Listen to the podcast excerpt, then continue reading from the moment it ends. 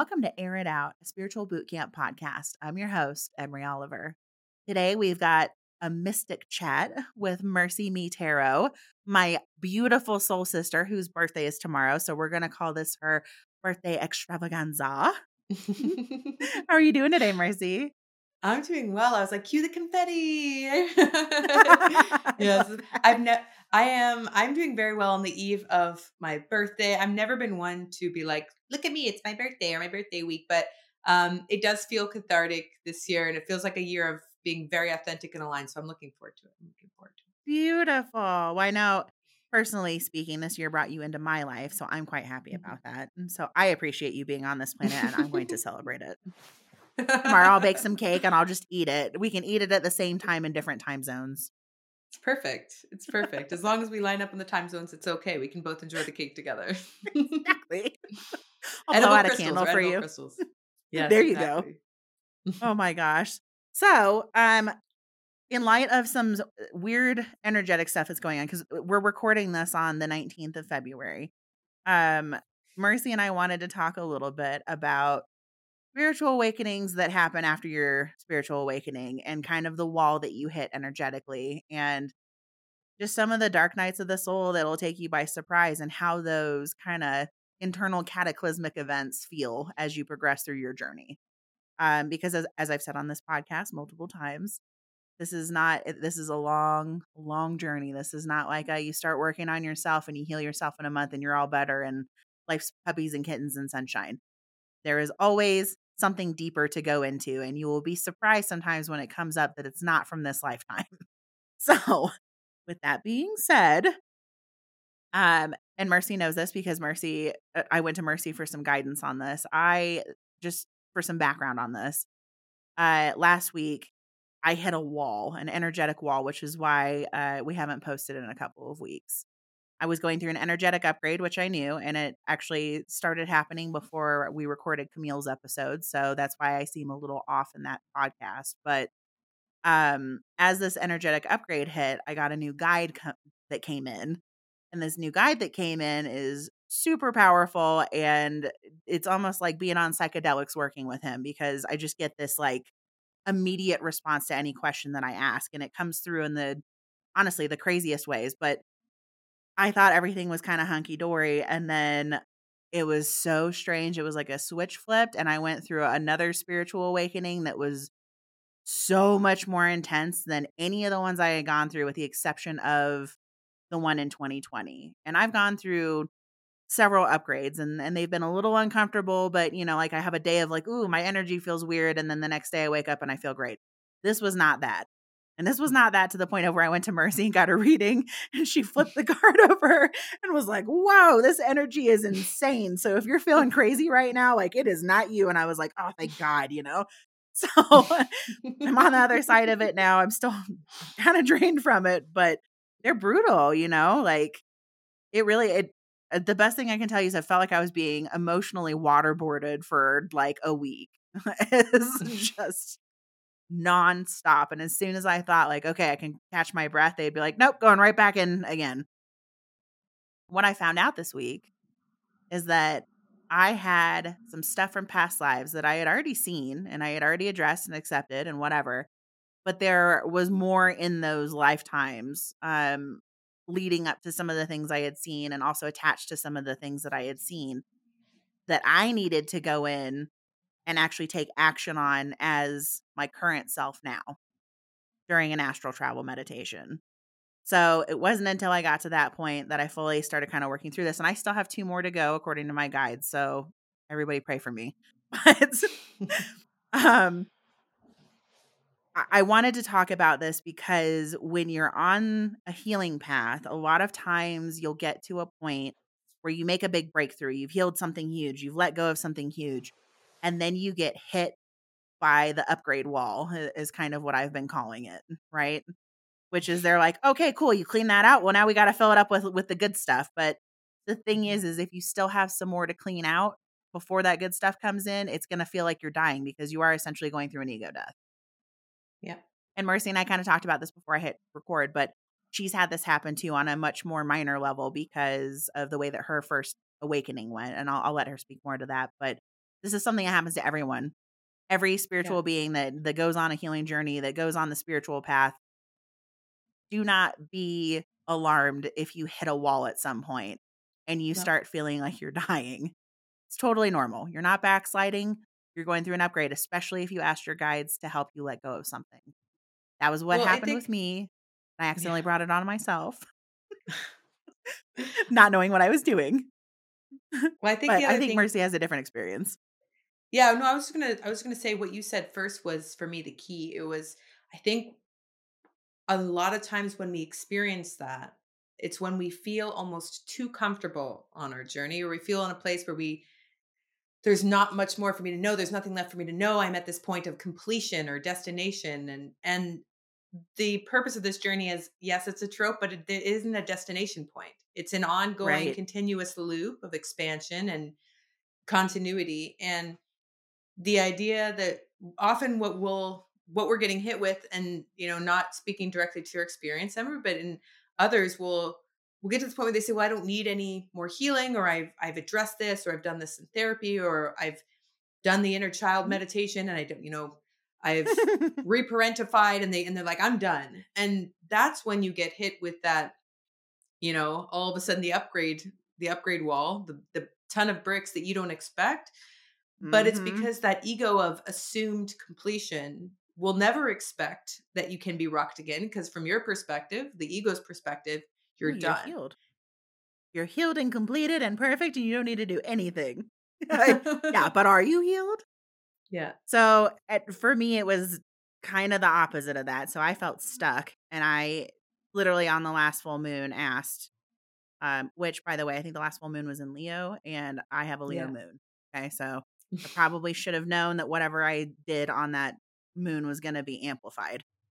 So on the full moon, I went outside. I was standing on the deck and I was looking at the moon, and I said, "Hey guides, can you help me let go of anything that's blocking me? I'd like to let go of just anything and everything that's blocking me serving my purpose in the most efficient way possible. I should have known in that moment that that was going to be a hold on to your butt moment coming, but but I didn't. I didn't at all, and I thought, okay, like I'll I'll go into some meditations. They'll address some things that I I still need to clear out. And instead, what they did was literally like, I mean, I went through a spiritual purge unlike anything I've ever experienced.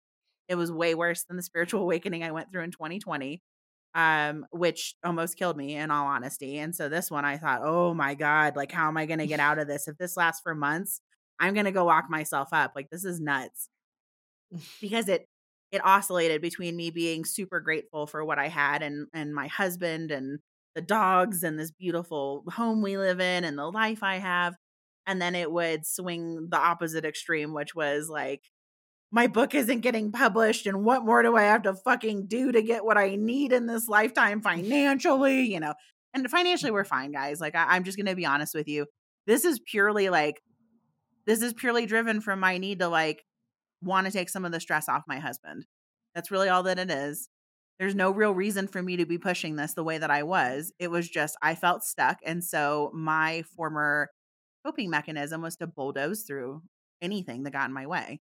Well, when you're in a very gatekeepy kind of situation, like getting into a, a publishing situation, which I'll go off on a tirade on that later, but it's very difficult to bulldoze through that. You can't. You you just can't. Okay, there's like no bulldozing through. I could self-publish whatever.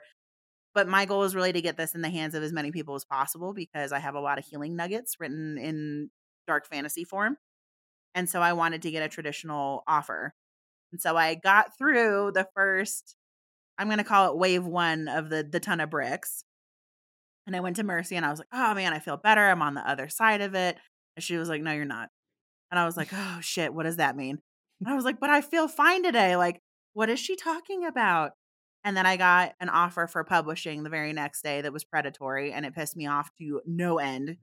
Um, and it was essentially like, yeah, we love this book and we love everything about it. And they had specific details in there that were they read it all the way from beginning to end. They had meetings about it and everything.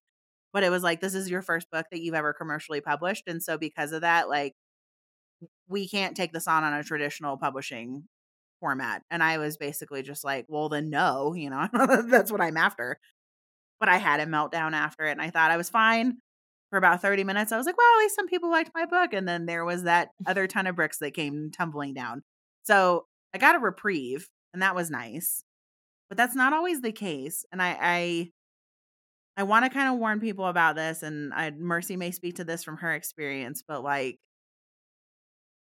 sometimes you have to have all of your body rattled to pieces on the roller coaster that is this life in mm. order to not feel so antsy because then you appreciate the stillness. You know, it's like when you go to a really loud concert and then afterward you get in the car and it's dead silent and you're like, oh man, I really appreciate the silence right now.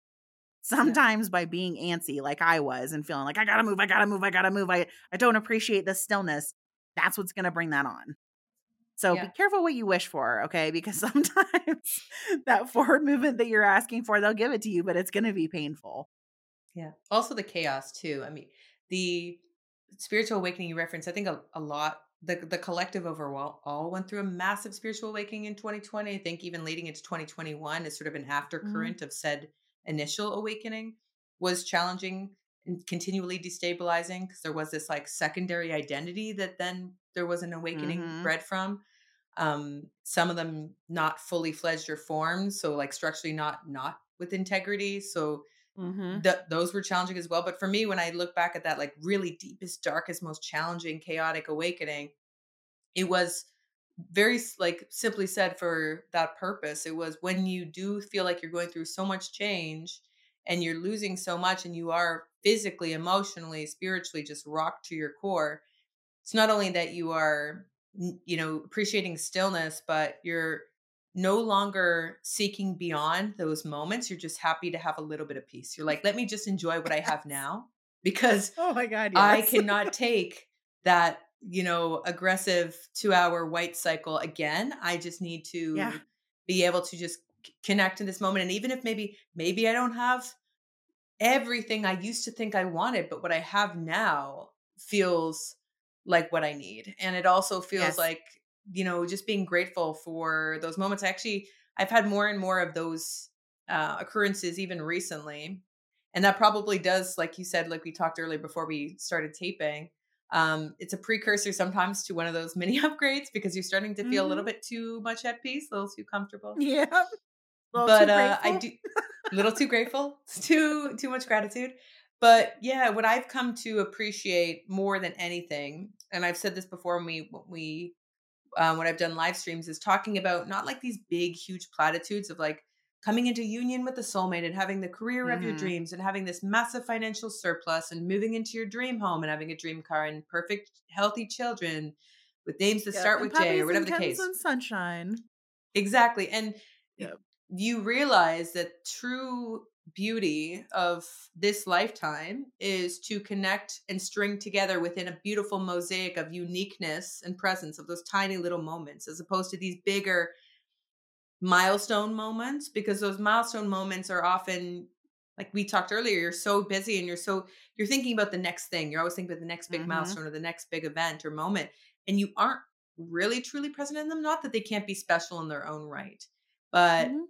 it feels like again it's almost like when you're younger when you get excited for christmas or your birthday and you could probably have the same experiences on like a tuesday but you're not Right. you don't have that same sense of excitement over like looking forward to that tuesday so it's just making every day special in whichever way you Yep. can so again back to my uh, um likely borderline toxic positivity that will soon spurn me into some type of chaotic awakening but that being said let's i'm going to maintain positivity and hope that that's not what i'm welcoming in I, you know what though? I, so I'm just gonna say, like, because I'm on the backside of it, I- I'm still drained energy wise, and I'm still trying to replenish my cup because, oh man, that that took a lot out of me. But, um, you know, I'm grateful it happened.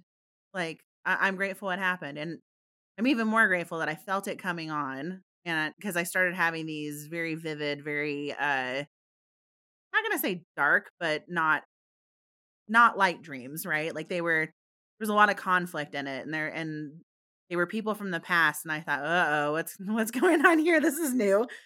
And uh my guides kind of told me like basically get it's time. It's time. Get ready. It's time. You know, the stars have aligned. It's time. literally I was getting blasted with it's time for like three days. And I thought, yeah, I'm gonna get a publishing deal, you know, because that's where my brain went to. my brain went to toxic positivity of it's time, I'm finally gonna get it. And uh Where's my no. prize? Yeah, no, I, that was my prize was a spiritual purge unlike anything I've ever felt. And you know, I was talking to my uncle about it because I finally broke down and called him uh because he's like my spiritual sensei. You know, because he's he's been through everything at this point. He's um in his 70s and is on the backside of his spiritual journey and is just basically cleaning out echoes if they do come come up for him. He's just incredibly zen. And I called him and I said, "All right, I had to call in the the professional because I've tried grounding, I've tried meditating, I've tried cleansing, I've tried, you know, everything I would normally try to feel better and I just cannot get this rage out of my body. It's like stuck in my body. I went outside and stomped around, I exercised. I, I mean, I literally did everything. I preached to people to get this out of my body and it would not come out. I had a level of divine rage inside of me that was like, I just wanted to punch a hole through a wall. And I knew there was no reason for it. Like, that's the craziest thing is I was like, God, I feel batshit crazy. Like, there, I, nothing's triggering this. Like, I just feel Yeah. angry. And so, um, it, the the reason why is I went into some past lives and I was angry about all of the stuff that had happened in my past lives, um, and how it had led up to it, and then the consequences that came from it, and just all of the things that you know I thought I had kind of addressed because I kind of understood the issue, but then I got to go back and have like the full experience of that past life where I got to know every bit of myself back then and my you know my flaws and my struggles and the good things and the bad things and the people I loved and the things I was allergic to. I mean, I got like the full like breadth of my past life experience in, in this. It was overwhelming. I'm going to be honest with you because it was like I had five of those and then I they took me into some strange realm where I had been before and I thought it was the suicide realm of like where souls kind of go to like work through whatever it was that made them quit. Hmm. But really, I think it was now looking at it, I think it's a realm where parts of our soul shards through traumatic stuff kind of get stuck. Or maybe that's at least that's how it was being communicated to me in the way that my guides talk to me and explain things to me because our guides will talk to us in different languages. That's why you hear people go like, I'm a star seed or I'm a god or I'm um the incarnation of Annie Oakley or whatever, you know. Our guides speak to us in different languages. And so for for me, the way that the guides speak to me, that that was the way it manifested in this this astral travel that I went in. Um and so I literally after I cleaned out all this other stuff, like had this beautiful moment where I opened up my hands. They all opened up their hands, and then I saw this light, and it all funneled into like my heart chakra area. And I don't work with chakras, so for me that was very unique for me. But it was a whole bunch of light and energy, and then they just kind of disappeared. So going back to the conversation I had with my uncle, because then it made this all make total sense to me. He said that these like dark nights of the soul or the tower moments or whatever you want to call it are like the universe is a potter and we're clay and we're being you know shaped into something beautiful and we've been in the shape and the shape's a little clunky and whatever so the potter goes in with their hand in the inside of the pot and starts cleaning out all the excess clay that doesn't need to be in there and it's painful because you feel like you're just being hollowed out from the inside out it really does feel like vomiting in all honesty I, I kind of jokingly I came into one of Mercy's lives on TikTok and I was like, oh my God, I'm spiritually like dry heaving. Like there's no more to take out. But there was, you know, it, there was, there was just a little bit more that needed to come out so that I could make space to bring in these soul shards that I had left in these past lives through trauma. So if you're going through a spiritual crisis, do not immediately assume that you're backsliding, that you haven't done the work, whatever, especially if you've just made some massive change in your life or if you've asked for help on letting go of something. Because in this And know case, that- I asked for it. Yeah. And no, too, the the one thing I think that should give us um confidence as well as make us feel safe is the sense that the, the spiritual awakening we go through, like our guides, when we want to think intuitive or like AI or something that can anticipate specific or personalized needs, our guides more than anything Mm, can specifically anticipate our unique needs for our journey. So often the spiritual awakening and then said sub awakenings are formulated and specifically designed for our unique needs as a soul and the spirit. And what I mean by that is Mm-hmm. that for me, because similar to Emery, because you and I share literally everything. I know. I um, love it. I was always, well, I was always so, I was always in the driver's seat of everything in the entirety of my journey. And I was always so, I was always credited for being entrepreneurial and you, you could achieve anything you set your mind to. And, you know, my mom, you, my mom, when I was little, she'd call me a lockjaw, which again, I used to think was flattering. But now when I look back, I'm like, that just seems like resistance. Like I was just, I anything I wanted, I would clamp onto it, even if someone would be like, "It's probably not a good idea." I'd be like, "Well, I've decided this. I'm moving towards My it." My ex coworkers literally called me the Sherwood pit bull. So that's freaking hilarious, Mercy. Sherwood was my maiden- fixed. Yeah, it was my maiden name, but they would say that I was like a pit bull because I would latch onto something and I wouldn't let it go. So Literally, that's same thing. mm, you and I literally same thing.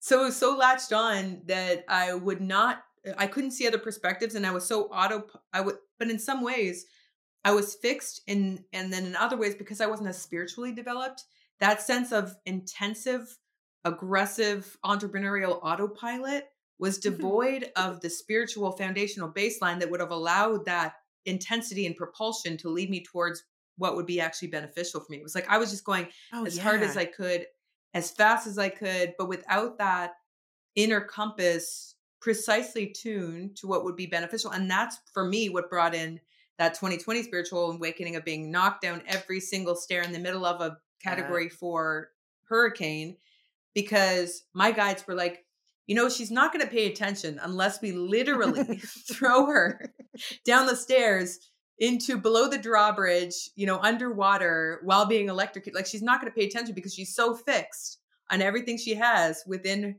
the crosshairs. And she's like, she's a sniper. So she's, she can't be deterred by common logic, other intervention, you know, on the mortal plane. So what we have to do is make sure that this is unmistakable, unmissable. And she has no choice but to really listen and pause. And it was Man, you are so my soul sister. Woo!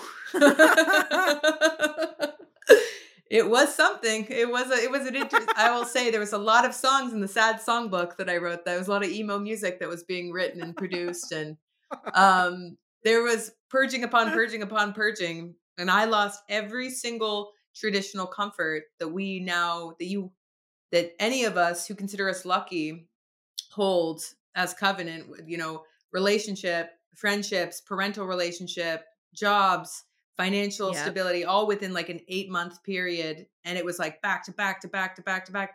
And I remember at some point feeling like, oh, you know, as I'm going through this, you have no choice but to just connect to the only um, lighthouse or port in the storm that exists, which is the sense where you can't necessarily fight against it if you're in the midst of it. You have no Oh. choice but to surrender and accept to it. Yeah. Yep, I had to learn that one this time because I was pissed.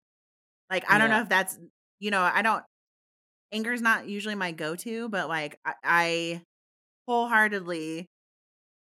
So, hold on. I'm going to, I, before I get totally sidetracked on this, I want to build off of your thought about guides giving you exactly what you need and knowing what Mhm. you need. Because the whole reason I got this new guide that came in before this is because I was starting to lose trust with my other guides Mhm. because they'd been telling me for the last year, it's coming, it's coming, it's coming, it's coming. And I started feeling like, fuck you, you guys put a carrot in front of me, like for me to run. And everybody else that I invest my energy in, like it energizes their stuff and it, it grows and it's beautiful. But what about my stuff? Like at some point, my stuff has to, I have to be able to catch the carrot, guys. And so at that point, you know, when this hit, they were all trying to talk to me. And I basically, not even basically, I told all of them, like, shut the fuck up. I don't want to talk to you. but because my new guy guide was new, he came in and I, I was like, I can't even be mad at you. You haven't done anything wrong. You know, so like Yeah. So in funny. preparation for this meltdown that they knew I was gonna have, they brought in a new guide. It's Yeah. beautiful. Like, like I'm that, new in right? town. You got to trust me. I'm like, I guess. I guess. Yeah. Well, not only is he new in town, but he also was much more responsive to the things I was asking for uh, than Mhm. my other guides. And it's not because my other guides aren't great. It's just that this guide comes from a, a network of energy that is kind of unlike anything I've ever seen. um mm-hmm. eh, I really have had like quite a few moments of really literally like if I wasn't stone cold sober, I'd be like, man, somebody like laced my tea with hallucinogenics or something. I mean, like it mm. was it's so immediate and it's in ways that are so bizarre that I'm like, oh man, all right, like here we go. So if it hadn't been for him and, and I had a very frank conversation with him because I at one point I was like, oh man, I I can't take any more of this. Like Mhm. if this is going to go on for months, like I'm going to end up going insane because this is so extreme and I've just been allowing it to to bubble up, right? Like I I've I have been the observer of my thoughts rather than like giving into them and then like energizing them and making this worse because the first couple of days I did that and it made things worse, right? Because it's like a Chinese finger trap. Like Yeah. the more you stick your finger in it and the more you start pulling, it just clamps down on you. And so I was like, all right, I just need to relax and like just kind of go through this. And so I was allowing all that stuff to come up and kind of purge. Uh, but I very candidly told him, I said, like, hey, I I I can't do this. Like, I can't keep doing this. And he said, Well, if you stop telling everyone to go F themselves, like this will be like a week rather than like several months. So just can you stop being so angry at everyone basically? And i was like yeah fine i guess. And and he was right you know like as soon as i did that all the doors opened and everything kind of flew out the window and i was like all right we're back to some sort of baseline. I'm exhausted but we're back to baseline. Uh and then of course like right after i said we're back to baseline all these weird psychic things started kicking in again because why not? You know how that goes. Yeah. Well, and that interesting that you say like I like anger like and again there's a place for healthy anger that goes back to like as a quick sideline the toxic positivity where uh people feel that they can't ever be angry or have frustration or rank angst it's like own the emotions that exist Oh, no matter their genesis and like accept them and express them and don't castigate yourself for those yeah emotions they're trying to tell you something yeah. But I took for me, um, I find similar to the conversation on hallucinogenics and that's that idea. The the moment I stopped consuming all substances, and this is not to give any puritanical lecture, just for me personally, I find that it clouded my psychic visioning, my ability to connect. And Yes. since I have, and when I say substances, I mean all things like, you know, alcohol, drugs, like cigarettes, everything. And but beyond that, even like things like excessive shopping, excessive food, any t- gambling, things that would be a Yep. distraction from just being able to focus or be present. The moment that I was able to disconnect from those distractions, even things like, you know, if I was excessively angry, but I never really have been excessively angry, but uh, the more that I was able to sort of remove those distractions, the more connected I have felt. So I uh, I do encourage, and this is sort of a strange segue, but I do encourage those who are new on our psychic journey or people who are trying to better understand if they do truly have those gifts. There are certain energies and that you want to protect yourself from. You know, first of all, first and foremost, those can be people in your life, um, external energies to you. But then there's also the choices we make and how we live our life and how that can actually impact you, prevent you from not necessarily just developing your psychic gifts, but just being able to navigate that journey with a sense of peace because you're not going to receive said messages and downloads if you do Yep. have those impediments. So it might it may feel like you're on mushrooms, but if anything, it's almost the opposite. It's like you're Yeah. actually getting a lot of clarity. So I'm actually glad that you brought that up because this is a little bit of a I don't want to say a sore spot for me, but it's something that and and look, all paths are valid. Okay, so I, I'm gonna say that before I go on this tangent. For me and what I've seen with me, the people around me, whatever, when you do hallucinogenics and even to some extent like marijuana or any kind of like kind of mind expanding drug, like I'm I'm I'm quote, you know, finger quoting this mind mind expanding drug. You're artificially raising your frequency to the frequency of the drug that you're on. And so once you get to a certain point on your path, you will actually, like Mercy said, you'll impede yourself because you're actually bringing your frequency down to the frequency of whatever that drug is yeah. right? Because once you've cleaned out enough stuff, like you're already up a lot higher than that frequency is. But the other thing when it comes to specifically hallucinogenics for me, and again, this is just my take on it from what I've seen and I've experienced, but people will go and take hallucinogenics and they'll be like, I'm healed. I was I was able to address all of these things and forgive all these people. And I'm like, mm. no, no, you didn't. No, you didn't. You temporarily addressed it so that you felt better, but all that shit is going to come back because you didn't actually do the work to get rid of it. Yeah. You faced it and you now know that that's an issue there, but the whole the thing that mushrooms and LSD and any of that other stuff will do is allow you to look at where you have issues and then you still have to go in and do the work.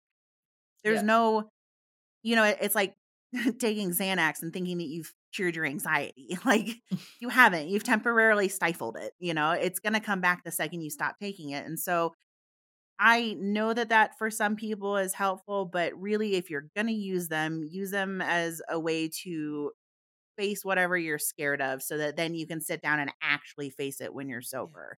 Or triage it. Yeah, triage it. I guess that's the best way to put it. But for me, I, I'm never gonna, you know, and, and this actually came up on the last podcast that I did with somebody. She said, Well, people have been telling me that I should try LSD so I can cry. And I was like, Don't do that. like, No. don't do that because that's that's spiritual bypassing is what it is. I'm just gonna call a spade a spade on this. It's spiritual bypassing and it doesn't help Yeah. you in the long run. No, and I think what we are both proponents of, unfortunately, is not like the sexiest, most glamorous recommendation or proposal protocol. one. It's the it's the longer journey, the long way home, which is again, it's it's there's a quick fix solution, which is not really a fix, and then there's like the longer mm-hmm. term solution. It's like when people win the lottery, often they can't maintain that wealth. When people get Yep. liposuction or sometimes to try to lose weight, they still have issues with maintaining the weight after the fact. So lifestyle and the habits don't change. So there's Well, they didn't learn the This lesson, quick fi- right? yeah, exactly. Yeah, definitely. Yeah, and I think what if we can do anything on our journey and in supporting others to in any capacity, it's for me to get people excited about the prospect of working on themselves and make it something they look forward to. Yeah. Which is sort of similar to the way that you would reframe a commitment or devotion to physical fitness or whatever the case, whatever you know ha- area of habit building. If you can make this something that you actually like luxuriate around, you, you look forward to, like I can't wait to journal Yeah. tonight. I can't wait to meditate. It changes the entire narrative around it. It doesn't feel like because even the word self work that sounds awful. Like if you're going to tell someone to do self, like oh, got to do my self work. It's like Well, you know, and I understand it's okay to. I guess the for word me work, it doesn't, but- right? Yeah, for you, which you're for, the for me it exception, right? I maybe Yeah, maybe I am, or maybe I'm speaking to other people who kind of read it this way. But for me, there's a satisfaction that comes from a job well done that you can't Yeah. get if you don't do the work. Okay, and so Yeah. for me, what drives me on this journey was when I first started letting go of stuff. I got like addicted to it because that feeling of like, oh man, a million pound gorilla has been taken off of my chest is an amazing feeling. That Yeah. in and of itself is worth doing this for over and over and over again because it's a feeling of freedom that you just don't get in this existence. I agree with that. I agree. I'm more the terminology of the word work for me because people look at their lives, unfortunately, because we're all limited in time. Although, again, that's a larger conversation about what how time exists and what time actually is. But Oh, for the purpose of the conversation, for the purpose of our conversation, I mean, people look at the hours they have in a week and they say, I have this amount of time for my family, this amount of time for my my work that pays my bills, and X, Y, and Z for other hobbies or whatever initiatives.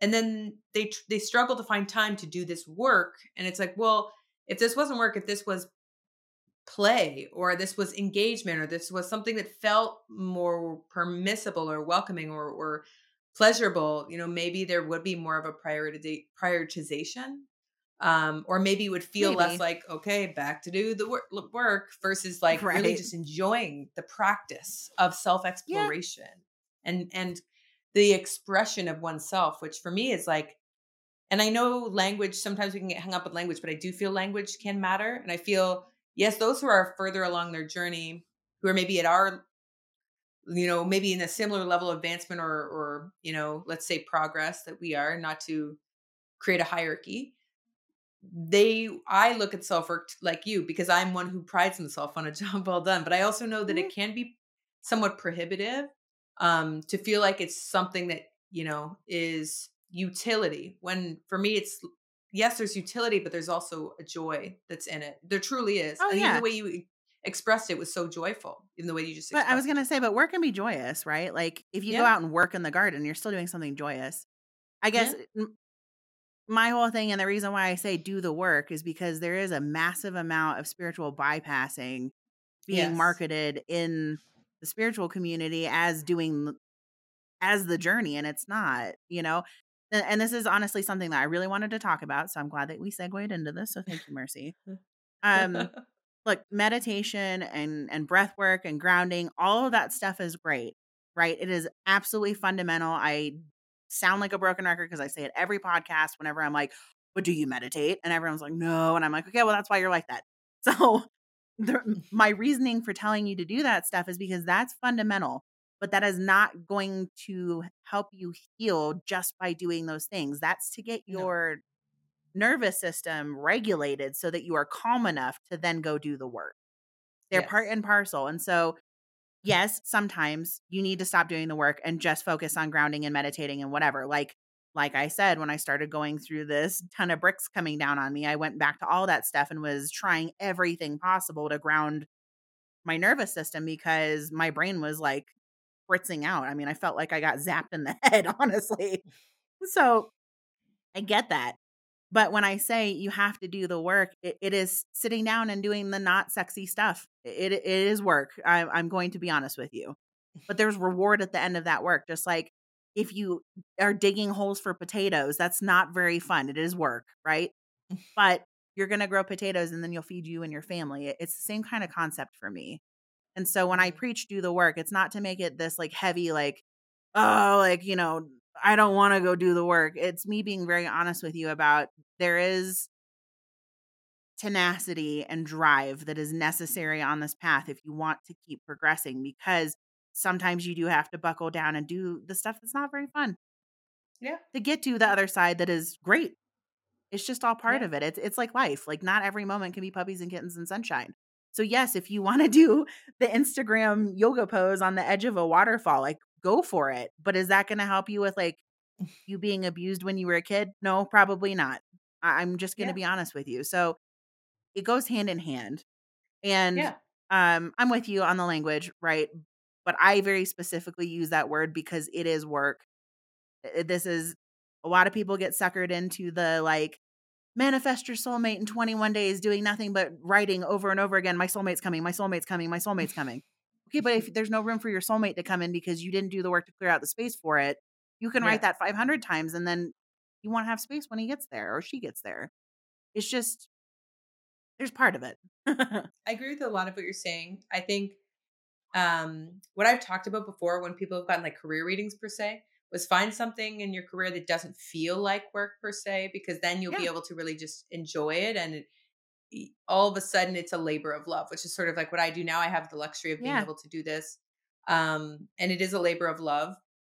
I agree that you don't, for me, those two things are very polar. This idea of like spiritual bypassing and the quick fix syndrome and the Yeah. doctor, Dr. Beloved and all the other, you know, spiritualists that essentially are making promises that they know they can't keep and, you know, espousing some pretty predatory notions and behaviors. Mhm. I have a, a workshop specifically that's to help manifest divine love. And people are very, I've gotten questions like, oh, well, how can I manifest a very specific person? I'm like, well, that's not the purpose of the yeah the workshop. If anything, it's actually very self focused. The first like Yes. five courses are all about self. It has nothing to do with the other person. that's what i'm and saying I- though Yeah. like you actually in, include you integrate the the work or the labor of love right because labor also means work you integrate that into something that's gonna that's gonna function but Yeah. when when you get these people that say there's a manifestation of your soulmate class and it's literally just here's like a booklet and you're just gonna write down your soulmate's name 500 times and he's gonna show up the next day or she's gonna show up the next day like that's not how this works it's just not No.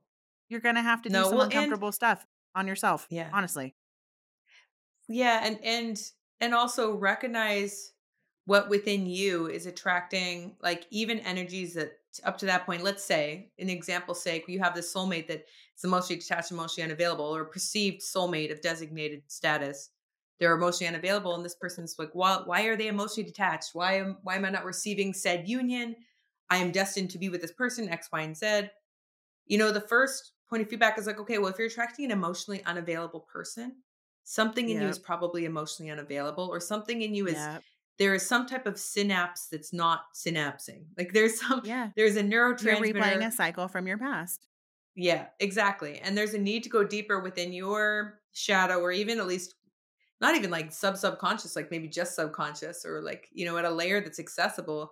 In many cases, I can have a singular session with somebody and I can tell them exactly why they haven't manifested the soulmate. And yes, Mhm. from the spiritual perspective, of course, but it's also like very clear and present messages about, let's say, paternal wound, maternal wound, or whichever, that Yep. directly correlates to Yep. emotional unavailability, abandonment wound.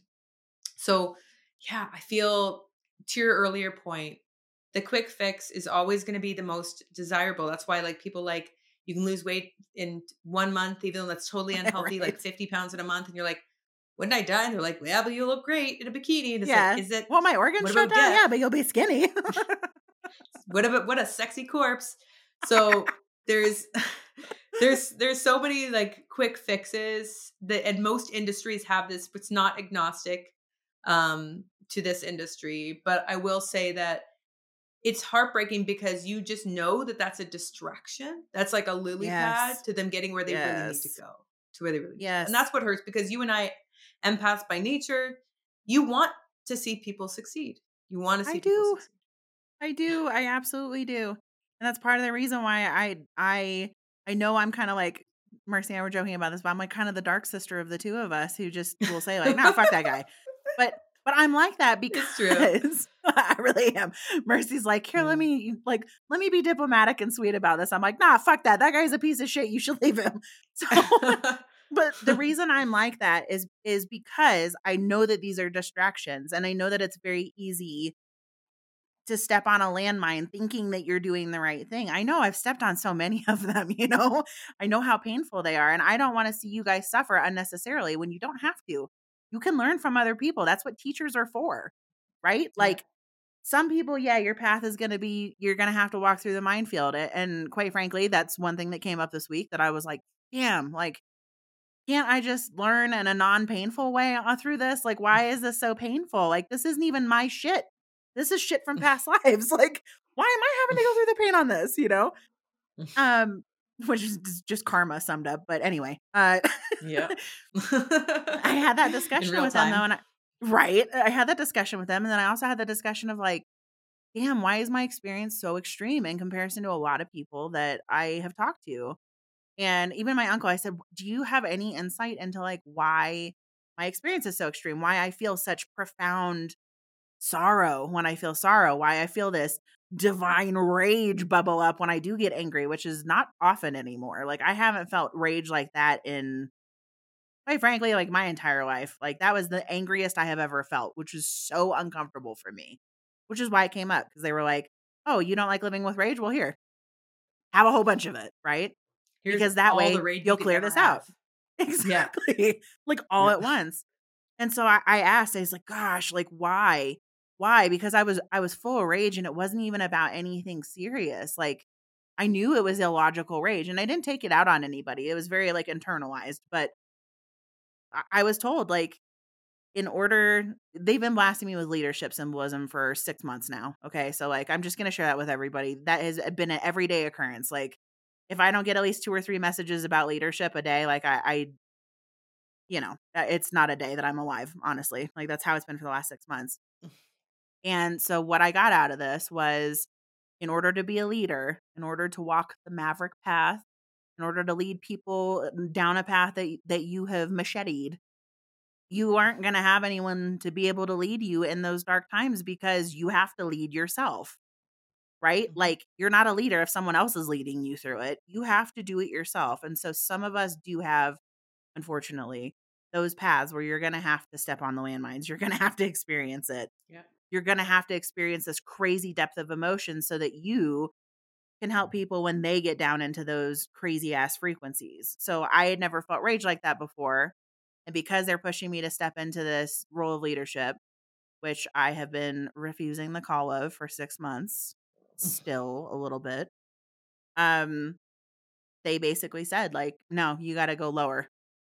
Like, I know that you felt like you were going to die in 2020, but guess what? There's there's frequencies down underneath those that you didn't even touch yet. And I was like, oh, holy hell. So I went in and touched those frequencies, and they are nightmarish frequencies, you guys. Like, feel, I would never wish anybody to feel like that ever. So if I can tell you where the landmine is that you don't enter that frequency, I'm going to tell you, and I'm going to tell it to you so clearly that you know there's a landmine there. And then if you choose to step Yeah. on it, that's your prerogative, you know. But yeah. But that's why I'm kind of aggressive about this stuff. Is I'm just like, I've been through it. I've been through it, and I don't want anyone to have to go there if they if they don't need to. Yeah. Am I a good long term teacher for most people? No, absolutely not. Mercy is. I'm not though. So that I'm the person who tells you there's a landmine there. Don't step on it. Yeah, I think I think that that's like you said. There's the handoff point. There's like the role, the tandem role, or the you know like the collaborative role of all the different spiritual teachers and mentors that one will have in their larger network, and all have their own specialization, proclivity, um, capacities, and like you said, some on certain points of your journey are going to be the most supportive. Mhm. You know, yours being like the lookout point and like the and really having the ability to um prevent those major catastrophes if at all possible and Well, then and sometimes trigger them, right? Because Yeah, sometimes you have yeah. to go through that. Sometimes those landmines are not avoidable, but it's better Mhm. that you go into it knowing I'm stepping on a landmine and this is going to hurt like fuck. But on the other side of that, on the other side of this, I will have grown a tremendous amount, right? So I I I am really learning though that um because I do have some students that I work with on on a long term basis, but these are very much students that have a massive drive to get to the core, to get to the truth as quickly as possible, and are willing to go through pretty much anything to get there, right? Yeah. So I'm a Yeah. good teacher for people who want to rip off the band-aid. If you're the rip off the band-aid approach person, I'm your teacher. But if Yeah. you're looking for someone who is more patient, who's not going to push you, who's going to politely push you when you need it, right? But they're not going to like shove you off a cliff. That's mercy. Yeah.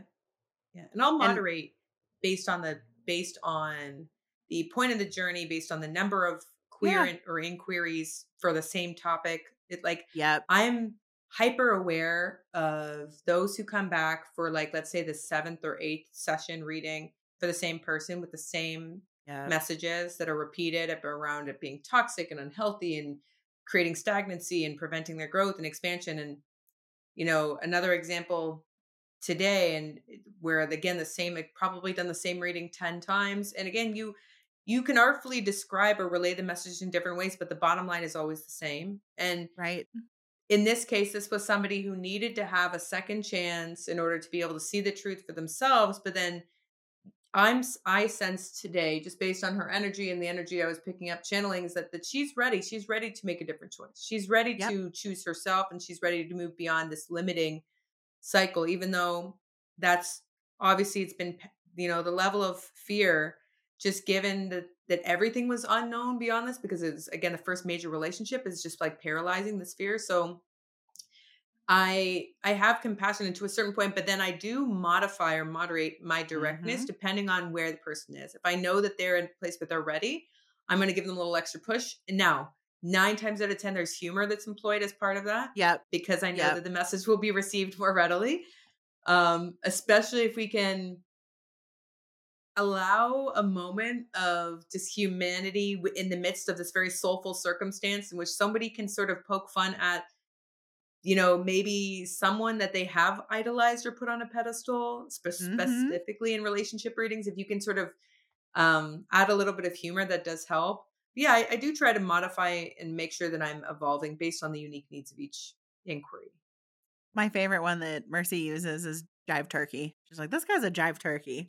Whenever that Whatever. comes out, that's a dump his ass. Like, I love my literally like my cool lingo is from like 1974. I'm like jab turkey. Like literally the last I time I updated it. my colloquialisms. Yeah, it's from 1975 to I and you know what? That's another area of interest. Uh many years ago, um, a spiritual therapist that I was working with, she's a spiritual psychotherapist. I thought she was brilliant. She was like art and science and like the most beautiful symphony and she was very well accredited but it was like very invested in her spiritual journey i just thought she was like just she was like a muse for me. I was like she's just so interesting. But anyways that being said she she always used to when we'd have conversations she'd say you know you use a lot of ancestral language. And there's for me language is one of the most important focuses for me going forward or has been since that moment because I've recognized how important it actually is, how valuable it actually is. Mm-hmm. And that's why I am this again, how we're different because we're very similar in a, lot of, a lot of ways. And there's a few ways where we are, there's a pretty stark contrast. Is like, not that I am a prude or a Puritan, but I am no, not pretty at all. mindful of language. I am mindful of language. So like I'll often use like jive turkey instead of like fuck figs because I just find it funnier and funnier and more interesting. Like, you know, it's a little bit it's kind of like it's a phrase that has like whimsy. So I I am a little bit of a I was gonna say language snob. I don't say snob, but I'm very specific about the language I use. Um, and it is all thankfully to yes, that spiritual psychotherapist Tamara. Shout out Tamara wherever she is at this point. But she was That's very awesome. a very momentous part of my journey was that epiphany point on language. So I've been mindful ever since. That's awesome. Yeah, for me, language is about expressing exactly what I think, right? Which is why I'm so mm-hmm. blunt because I'm like, I don't want you know, I lived in the South for a very long time, and there's a, a lot of sugarcoating and beating around the bush that happens in the South that I just cannot stand. And for mm-hmm. me, it's because if I'm expressing something to you, it's because I want you to understand what I'm saying, right? And so mm. I literally for me it's like I need you to understand either the rage that's coming through on on your behalf from my guides or how I feel about this or how I'm just like a lot of times kind of my harsh language comes out with people when I when I am feeling their own blockages, if that makes sense. Yeah.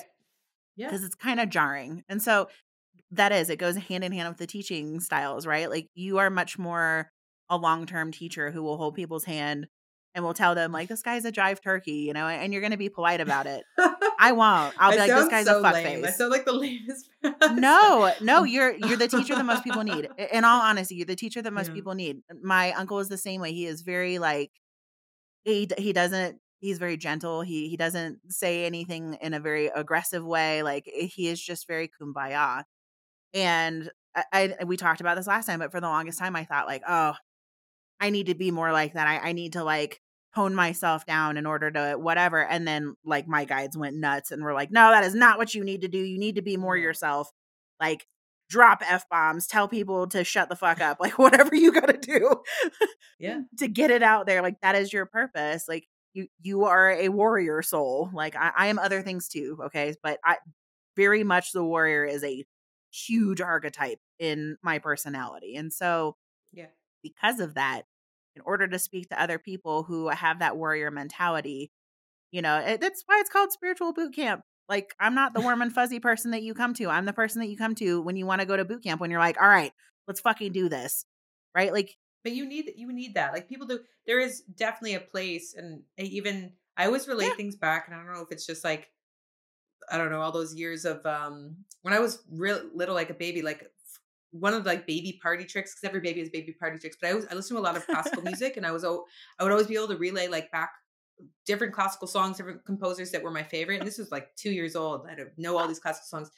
I used to love um, Beethoven particularly and Chopin, but that's besides the point. The point is that in every every song that's composed, like you need like those sharp break points. You need like the staccato. Yeah. You need something that's rhythmic. You need something that like like almost brings people back into focus and appreciates yeah the ease of you know what what falls after shortly after with this song. So again, it yep, I am the human equivalent of a bitch slap. I know that. That's just where I am. But but even more like just talking about like so you love classical music and I do too. But I actually love metal, which is basically just classical music in a different form, in a darker yeah. form, right? So yeah. there is this like yin and yang that you and I have, and and it's totally necessary, and I love it and it's honestly one of the things that like makes me just love you even more is because I'm like you are like the the empress, you know, and I am like the queen of swords, and it's just they, they go no. together beautifully. no, you're the high priestess. You're the high priestess, the queen of swords. So that's kind of that's funny, but give yourself I, I definitely designation yeah, that's true. they have been spamming me with that card lately, so that's interesting. Every reading I do now has the High Priestess coming out and the Empress for some reason, and the Emperor. Back into that back into that leadership assertion that you're trying to avoid. Oh shit! You know, I told my uncle this. So my uncle's a rabbi. I, I know I've told people this before on this, but I'm just as a refresher, uh, my uncle's a rabbi, and so when I told him, I said, "God, they're blasting me with leadership stuff." and I don't want to be a leader. I don't like the whole concept of leading people. In the very beginning, when I woke up and I was helping people, like separately, they were like, "Oh, you should start a group," and I was like, "Fuck no, I don't want to do that." Like, and people were like, "You know, oh, is Emery trying to talk us into a cult?" And then they were like, "Well, no, because she doesn't even like groups of people getting together." Like, I just that's not something I've ever wanted to do. I'm more of like the the friend that comes and helps you out and then dips back out again until you need help again. Like that's that's usually kind of the role I've played in people's lives. And so I was like, I don't want to be a leader. I don't want to be a leader. I don't want to be a leader over and over and over again. And I was talking to my uncle about it because he has that same dynamic. You know, he he was a, a rabbi for like 50 years and hated it the whole 50 years. He wanted to be a scribe. And which is hilarious because I want to write books. I don't want to be a spiritual leader. That's not something I'm interested in. And yet here I am on a podcast. So, and I feel like I, I mean, honestly, it's kind of part of what triggered this this meltdown last week. Because I was like, I don't fucking want that. Shouldn't I have a desire to do the thing that I'm destined to do? And they were like, No. like, I don't know who sold you that, but no. like, so I was talking to him about it and he goes, Yeah, yeah, I have that dynamic too. And it never really changed for me. I just kind of numbed out to the not wanting to do it. You know, it's, it was my job. And I said, Oh, great. And I said, Is this like, like, and he just like kind of interrupted me and he was like, You know, Emery, like, you know the story of Moses, right? And I was like, No. And he was like, Yeah, he refused the call. He was like, Get, get that other guy to do this. I don't want to do it. And he was like, That's, that's actually really normal for people who have a calling to be put in a leadership role in a spiritual aspect. And I was like, oh no, you know, I can't avoid it. No. so here we are. Well, I think the other piece, okay, so I would challenge you with this just because I feel that this is an interesting paradigm shift. The idea of leadership for me is beyond like this idea of autocracy and like leading a group of individuals and everyone sort of following this sort of you know uh, foresight or rule that's being set out and structure and again like traditionality all the things that we associate with leadership for me leadership is also leading by example and leading a charge or leading a yeah. mission of some kind so if the the definition of leadership is somewhat fluid i see leadership you know the i see the emperor come a lot up a lot in readings and when i hear even the words in, through clairaudience about leadership often it's in a reading where somebody is just maybe they have taken initiative in certain ways, but they need to see how certain actions being taken with intention could benefit them. Um, yeah, just sort of getting out of like the passenger role and getting back to the driver's seat. And I, I don't see that being your dynamic, but I feel like no, they keep blasting maybe the, the fl- community stuff too. the definition of leadership for me though is very nuanced. It's very yeah. nuanced. No, it, it, definitely is. It definitely is. But in my particular case, like uh, what is the it's the three of steps? The community one? Yeah, community. Yeah. Friends. Yeah. Reunion. That one com- yeah, that one comes out with the the emperor card like every single week. At least a few times a week. I'm like, ah, so I know I'm in like the phase of the refusal of the call. And to be quite honest with you, it's just because I'm so stingy about my peace. I just don't. I love my peace, you know. And, and, when I was younger, that was not me. I did musical theater. I sang. I went to competitions. I did acting. Like I was totally the on stage person. But as I've gotten older, I just don't. I don't have that uh, that desire anymore. And so when Nick was like, "Let's start this podcast," I know I've said this before, but like, took him two months to talk me into it. I was like, "No, you know." It's so, so interesting. It is. It's just I I have an aversion to the leadership, and some of it is like I was in leadership roles at work, and some at some points, and I did not enjoy it, and yeah, heavy is the head that wears the crown. But also, if that's my mission down here, I don't really have much of a choice, so I should probably just stop fighting it. And that's kind of yeah, what happened when I went, fine. well, learn how you can interpret and utilize in a way that minimizes impact to the said peace, but also allows you to exact an influence in a in a positive way and perhaps showcases a new form of leadership that could in fact positively influence future state leadership candidates to look at leadership differently in yeah. the in the sense where they're not like to your point we both have both were in musical theater both singing acting growing up both were in a um in leadership roles that we felt we owned for the time in which we were in them, but in some way sort of resented the structure or like the Ugh, the red tape time. or the bureaucracy that was included with that type of role. And what I often thought when I w- were, was in those roles, like, you know, director roles where you're leading, you know, you're a couple steps away from being like the, the peak of a hierarchy in a company and you've got, you know, 15, 20 people rolling up to your role or within within your structure under your umbrella.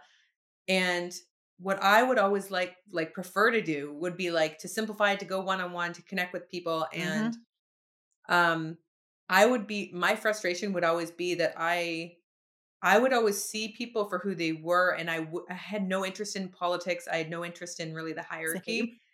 Same. So that got me into trouble to be honest because I Oh would say like, "Oh, who cares if that person's the VP? They don't know what they're talking about." And frankly, the way that you're approaching this is um, like noble and like you shouldn't have to work 70 hours a week. So guess what? You're going home now and I don't really care if the company Right. loses money and um I would rather you just retain your peace and you know, you also by the way, I would go to HR and ask if they could pay for your university because frankly, you deserve that and you work really hard and you need some to get some opportunities for all the and that was not looked upon kindly um in some cases, but those were more toxic work environments too. So Yeah.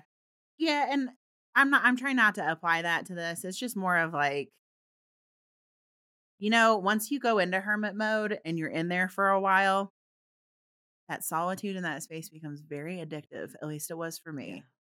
And so now they're like forcing me out of that. And I was like, but I'm already doing the podcast. And they're like, yeah, by yourself on top of a mountain, Emery. Like, how's that different from being a hermit? And I was like, fuck. You know, so at least, I'm hermit that's outside. Did you yeah, I go that? outside.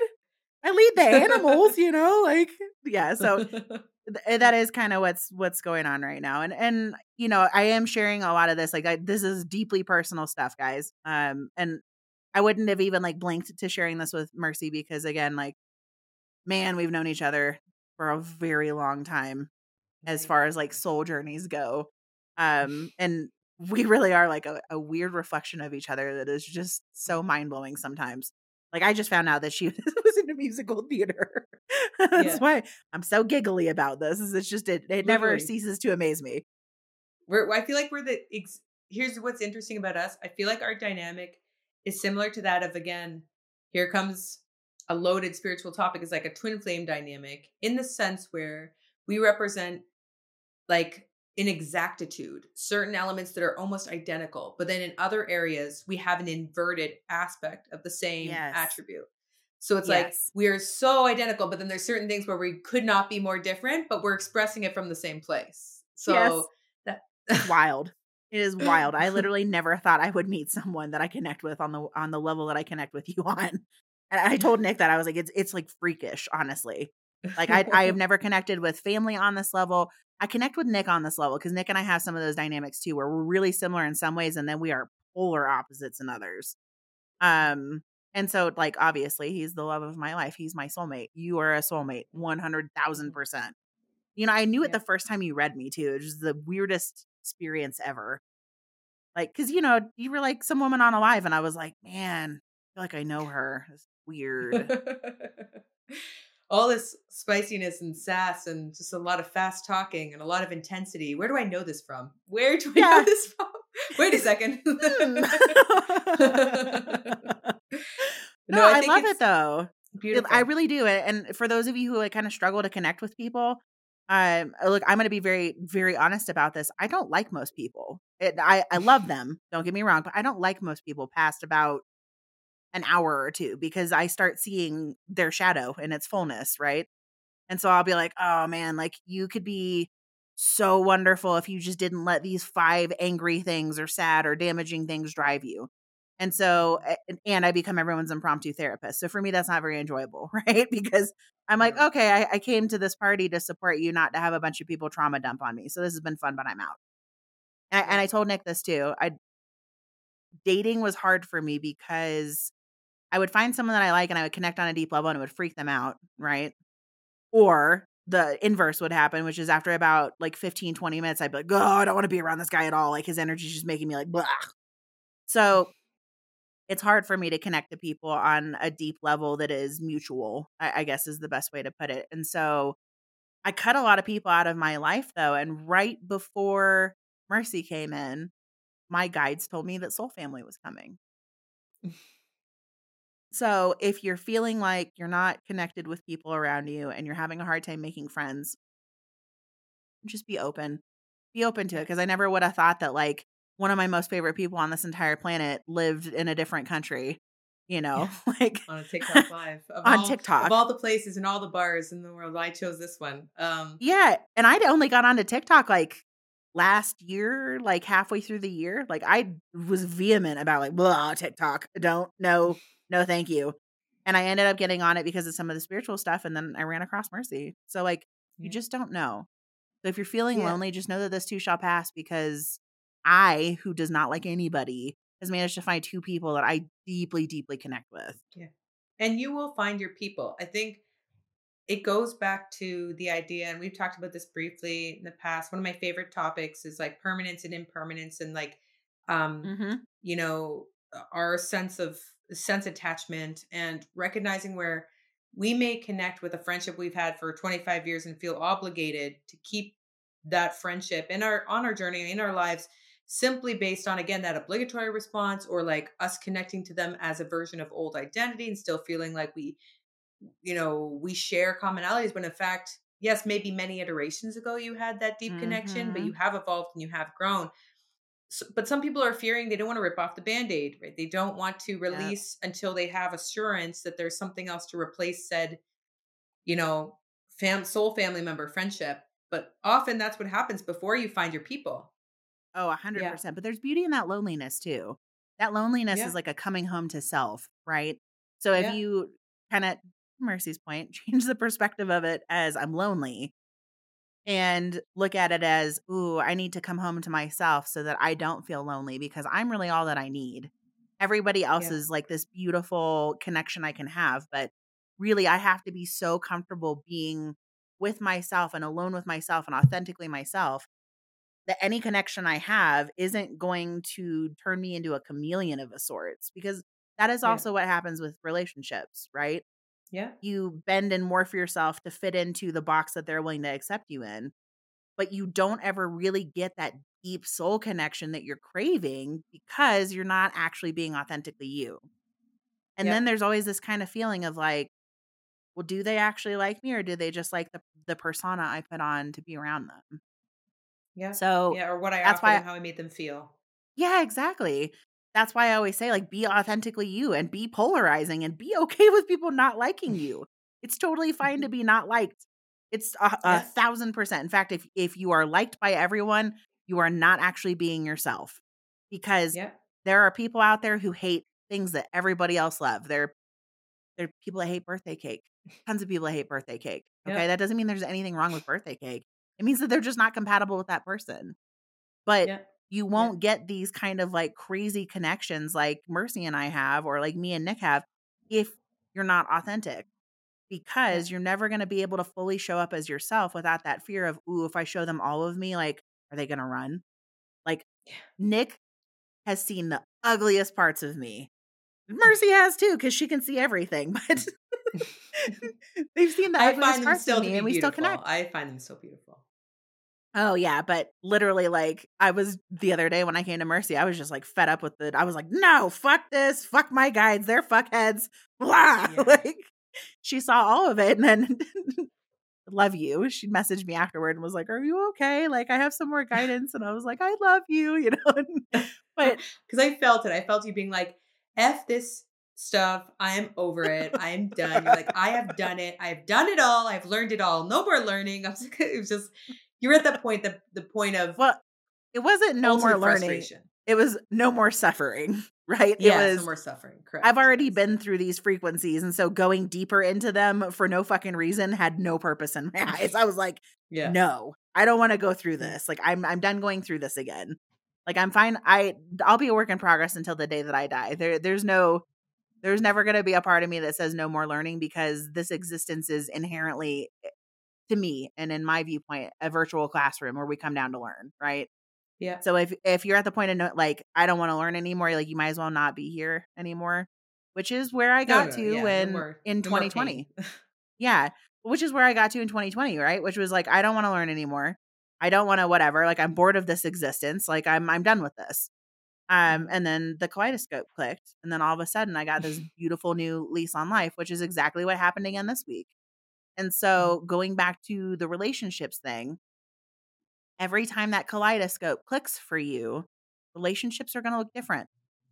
Okay, Yeah. because your perspective on the world will have changed and that person that you're connected with they they are not seeing things through the same kaleidoscope that you are you might be seeing Mhm. beautiful hues of of gold and and pink and you know this beautiful baby blue and they're seeing things through like dark red and black and and dark blue and you guys are trying to come together in a palette that just doesn't really mix with each other you know if we're talking about Yeah. this on like a esoteric colorful version of talking about this you guys are literally seeing different worlds. And so you'll start talking to them about things and their eyes will glaze over or they'll get frustrated with you about it because they'll be like, "Oh, great.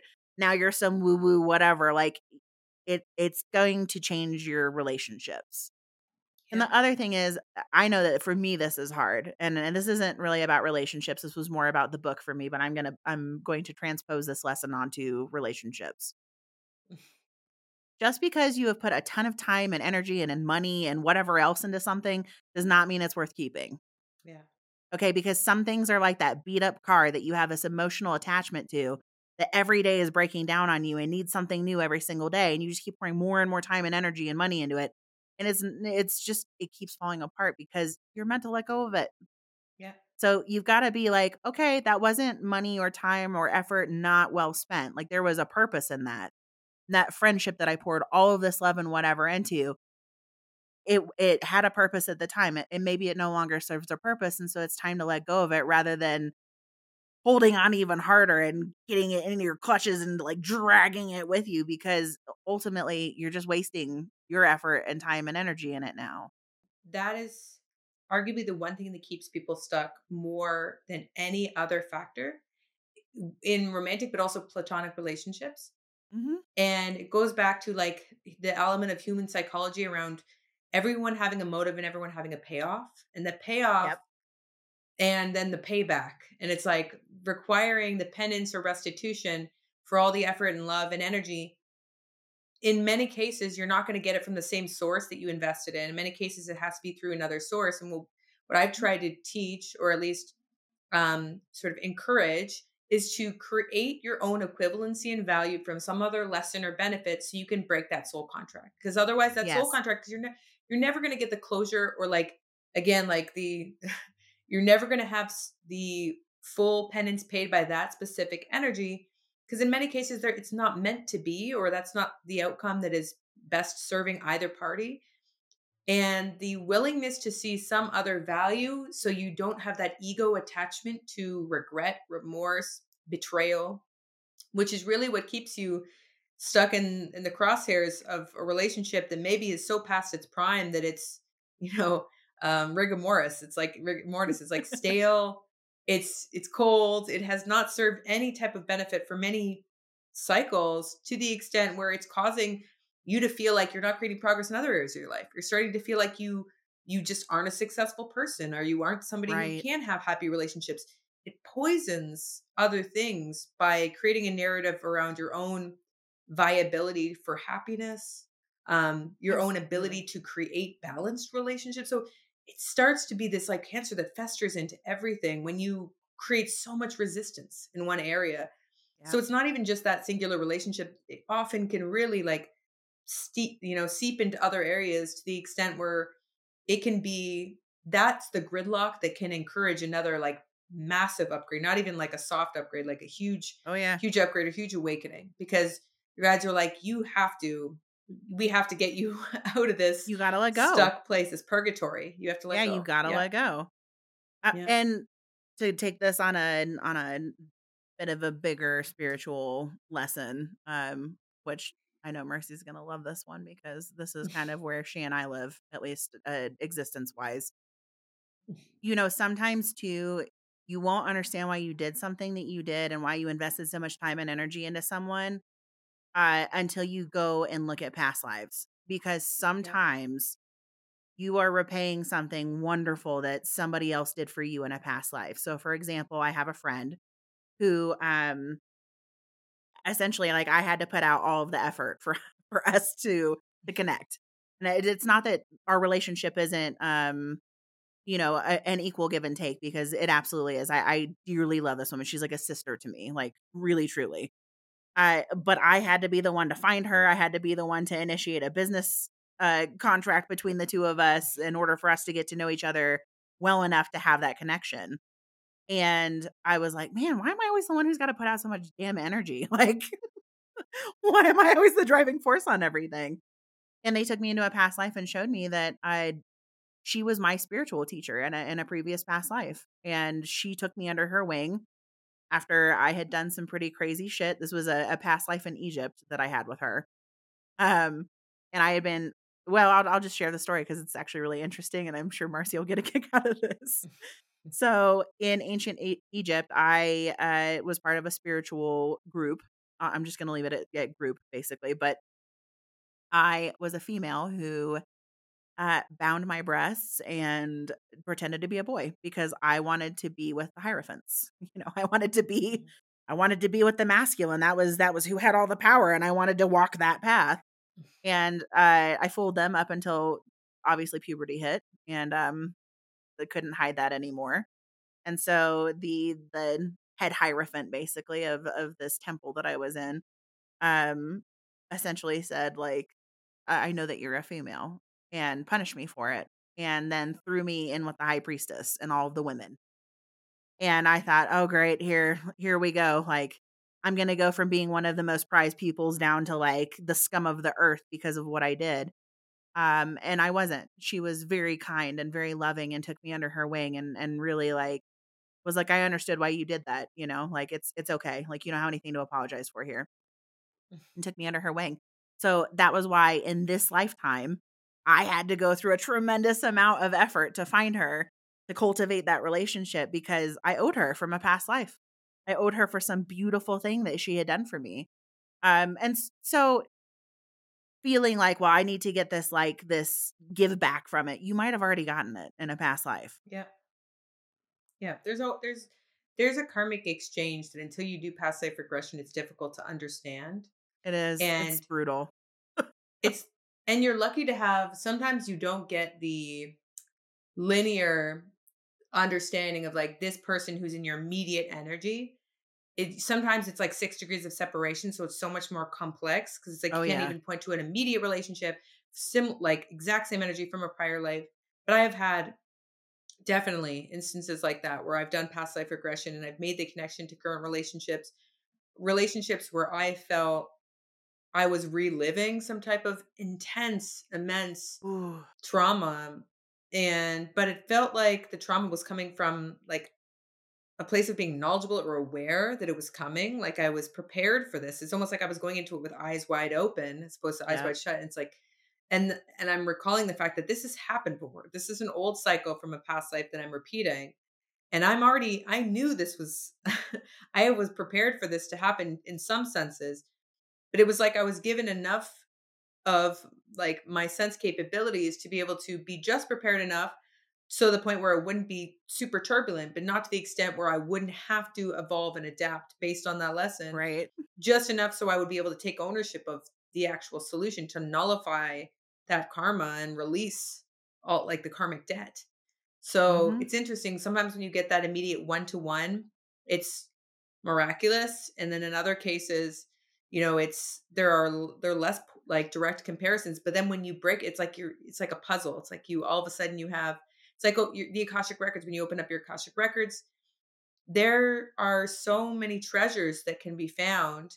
And I would welcome those actually on, you know, anybody who's partaking in this podcast. i'm assuming most people are I don't want to say spiritual wonks. I don't again language matters, but I feel like those who are consuming this podcast are probably in the spiritual arena, at least like, you know, not necessarily super super beginner, but maybe and like starting off or intermediate on their journey. Mm-hmm.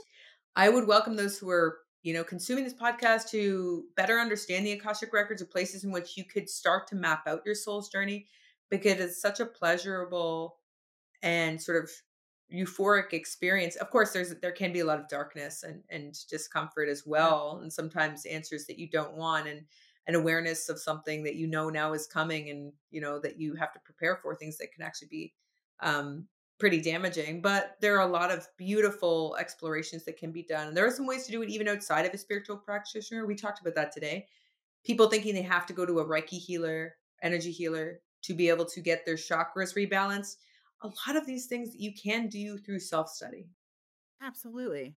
I am I am completely 100% a self study. No one has ever showed yeah. me how to do any of the things I can do.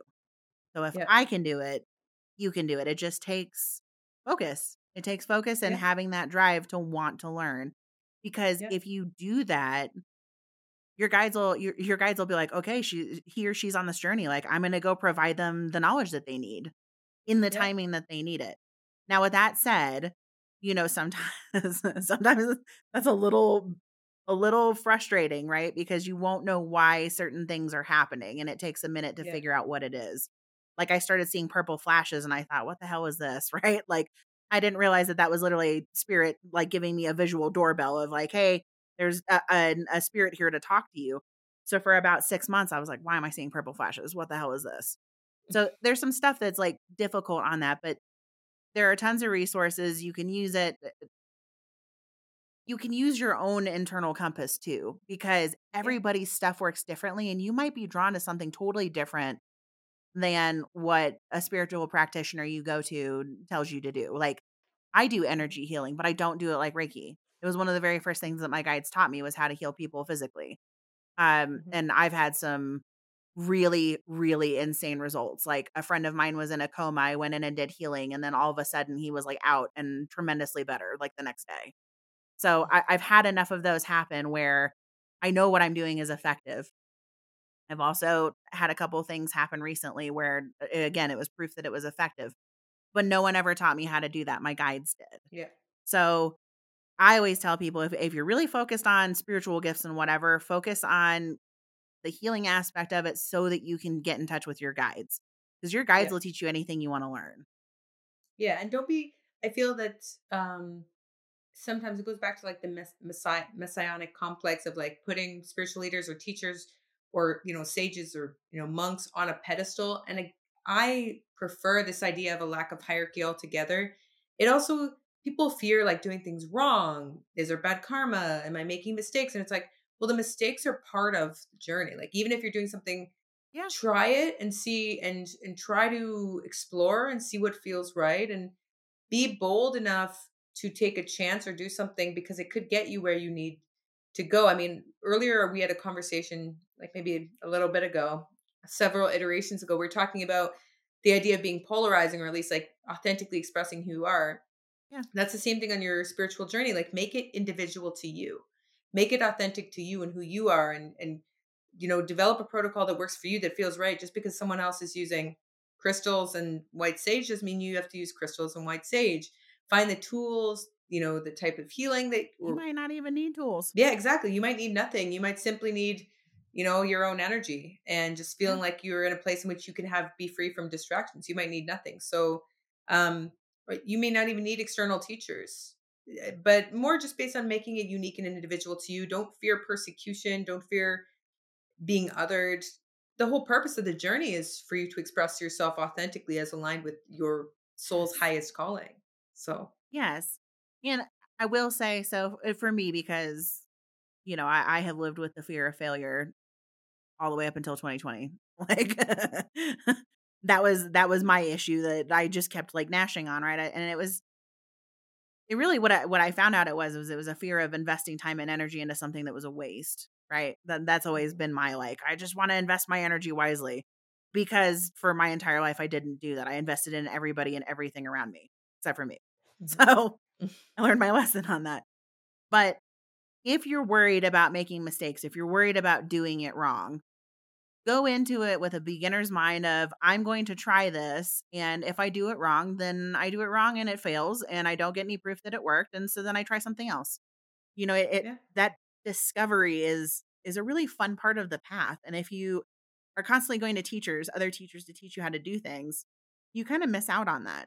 You miss out on that like eureka moment, you know? And maybe that's just me because I come from a science background and I love that kind of stuff. But Yeah. I love that eureka moment, that moment of like, oh my God, I did it and it worked. Like, holy shit, this is real. Versus if mm-hmm. you go to a practitioner and they teach you, well, this is my way of doing mediumship or whatever. Yeah. You're kind of pigeonholed into the way that they do things and the way that you work. That might not be the best way. And then because you've been taught that, it's very hard to unlearn those things. Yeah. So I'm more of a proponent of the self study, which is why uh, I d- am doing this podcast because essentially this podcast is for people who are self studying how to heal themselves, right? Like you're learning from other people's stuff and having aha moments when you're listening to this.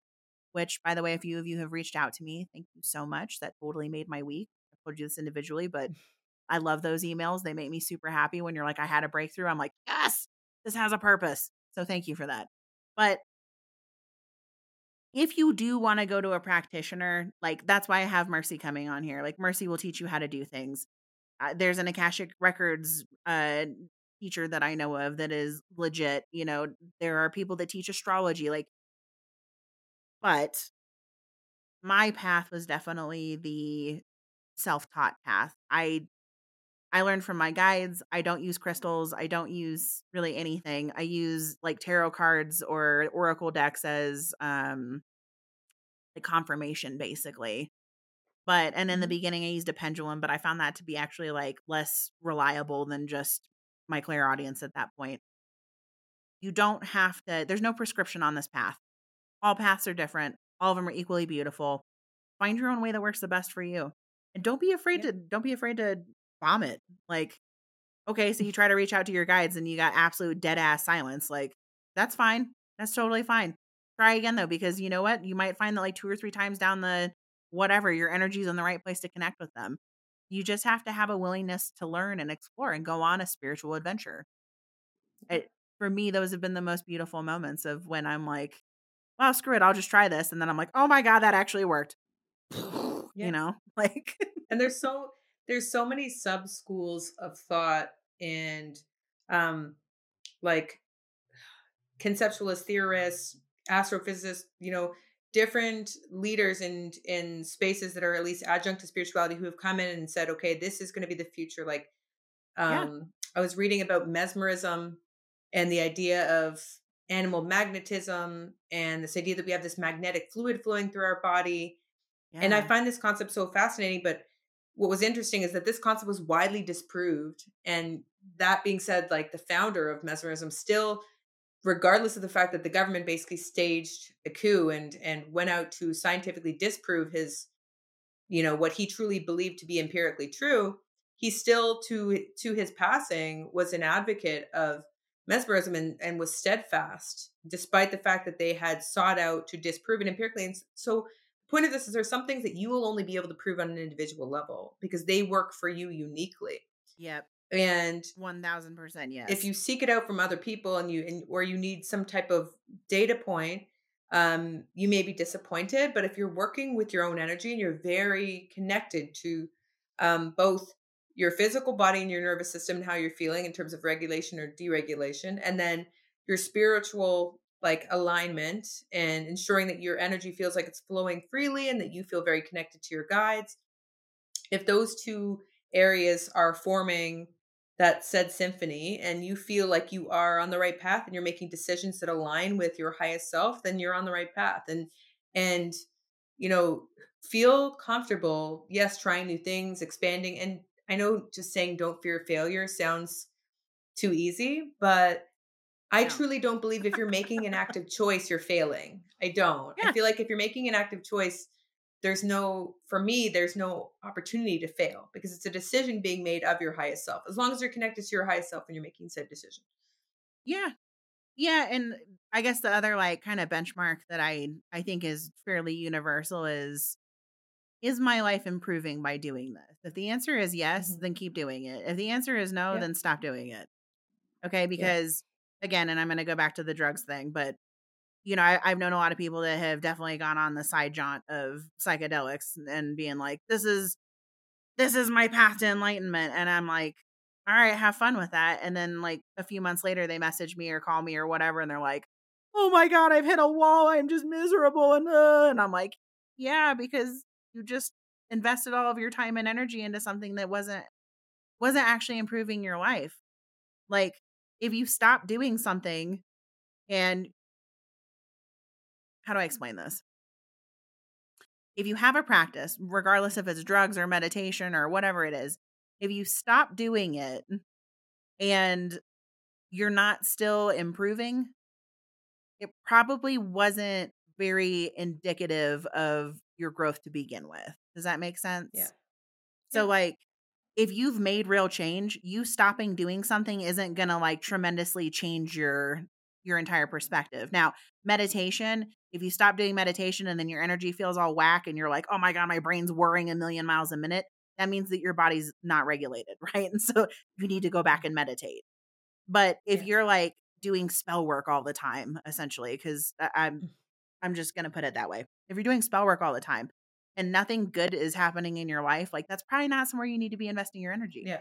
Invest your energy into things that make your life better, that make you happier, that make your life more peaceful, that bring you knowledge. You know, it, for me, my path is definitely one of knowledge. Like I, I know that beyond a shadow of a doubt. That's why Odin was the first uh, spirit to come talk to me, is he's the god of knowledge and knew I'm like a rabbit hole person.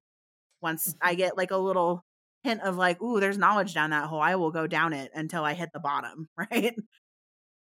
So if you're one of those knowledge people, invest your time and energy into knowledge. You can read all of the books in the world, you can read all this stuff, you can kind of understand it, and then you can go form your own formulation of how to practice it in your world. Yeah. Yeah. I, I, and approach it in a way that's unique to you. To your point, like you said, I'm a knowledge person. So figure out what your entryway point is and how you can best make your journey work for you, essentially, as mentioned. Yeah. Because some people are all about like they just want to live from their heart space and feel nothing but love. Yeah. And for those people, the knowledge journey is probably not for you. Right? Like you're probably going to need to go go work with animals and go spend a lot of time in nature and go, you know, work on healing yourself and putting love out into the world. And it's not that I don't do that. I do. I, I put a ton of love out into the world every single day. Um, obviously I'm on this podcast with Mercy, who is like one of the most loving people I've ever known.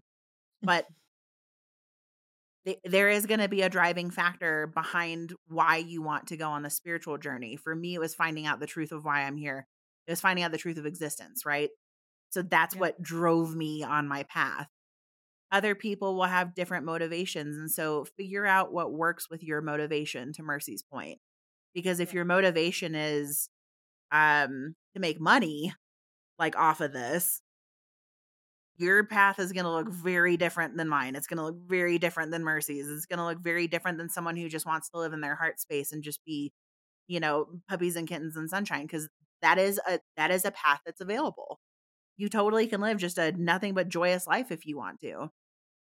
Yeah, and- and I think it I think it comes down to intentionality and there are a few things that I do still like carry over from my old world and one of them is like this idea of having a manifesto and like taking time to like consciously cultivate said manifesto like what do you stand for? Like what do you believe in? Yeah. um and how you know would you like to intentionally exist within this timeline essentially?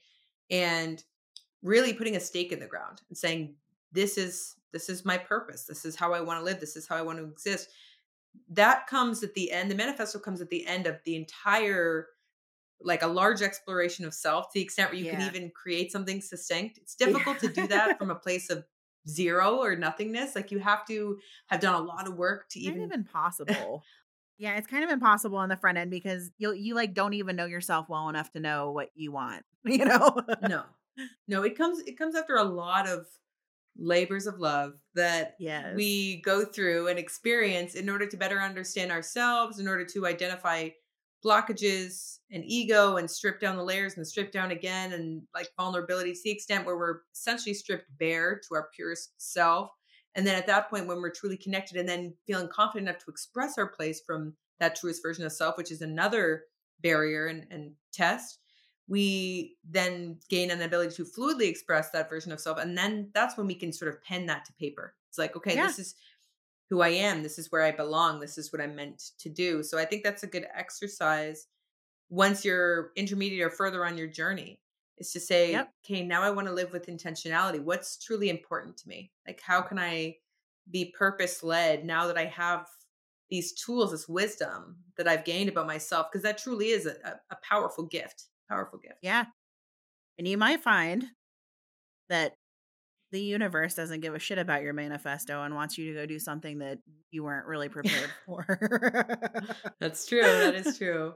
Some souls, I'm I'm gonna be real honest, and a lot of everything that we're saying, don't take it as gospel. Okay, so that's the other thing I just have to put out there. I know that Mercy will agree on this.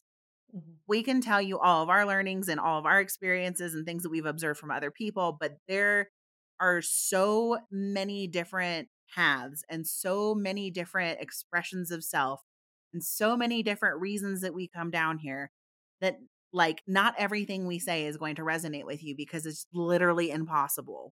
There are as yeah. many paths in this world as there are people, and our purposes for coming down here may be completely different. They might be the same, they might be something that you can't even fathom. One thing I will tell you though is the further you get down your path, and especially the sense of self path and the understanding how all this works, the more that even people's insane stuff, like stuff that previously you would have gone like, okay, crazy, you'll now like look at and be like, oh yeah, wow, your existence here is a really colorful one or whatever, because you'll just be like, that's totally their path. Like, yeah. Had a discussion with a woman this week about um aliens blowing up underground bases, and that's why there was a lot of rage in in the energy this week, and how there's like a um hyperloop underneath, you know, that goes from Los Angeles to New York. And if this woman had talked to me like even like a year ago, I would have been like, oh, okay, like, wow. Like, I wouldn't have taken her seriously, right? Because at that point, I still saw reality as like this indisputable truth. But the thing is, is that this, when I say the kaleidoscope clicks and every time it clicks, it looks a little different, her kaleidoscope clicked to the alien stuff and that's the reality that she's seeing and everything that she told me very well could be true i don't know like i don't know if there's a hyperloop underneath the you know the united states there very well could be there could be underground alien bases i don't know mm.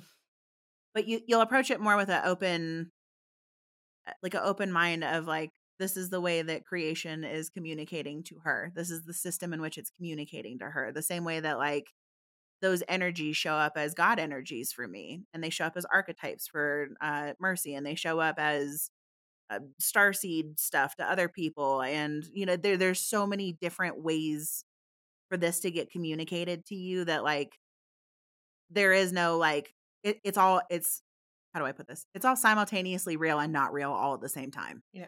And I know that that sounds like a really ridiculous paradox, but at least from my perspective, that's from where the kaleidoscope is for me this week. That's how kind of how I see things is that the expression from creation to our brains is so different for each and every person that your experience might be so different from everyone else around you, but it doesn't mean it's not real. And it doesn't mean that it's not beautiful and it doesn't mean that it isn't uniquely yours. So don't feel alone if you if you have one of those things.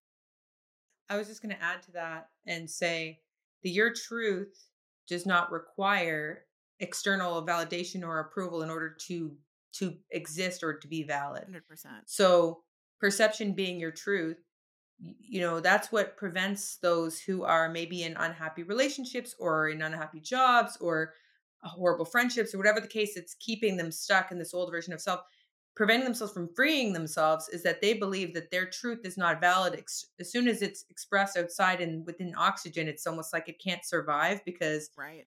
the their locus of control extends outside of themselves and they believe that other people's perspectives are the only standard or, or can be the only truth and they can be easily swayed. I would encourage those who are listening to just really ensure that you know you value your truth to the extent where you don't require that validation or approval and also know that if you are receiving those messages those messages exist for a reason. So maybe yes. again it is a hyperloop perhaps it's an allegory or metaphor for something beyond right. that but regardless it's a truth that's being experienced by that individual and try mm-hmm. not to dispel or reduce those downloads as they they there is fruitfulness in what's being relayed regardless in like the style of message again to Emery's earlier point, sometimes it's different languages. Sometimes it's yeah, cryptic Morse code. I mean, you're receiving all different types of inputs.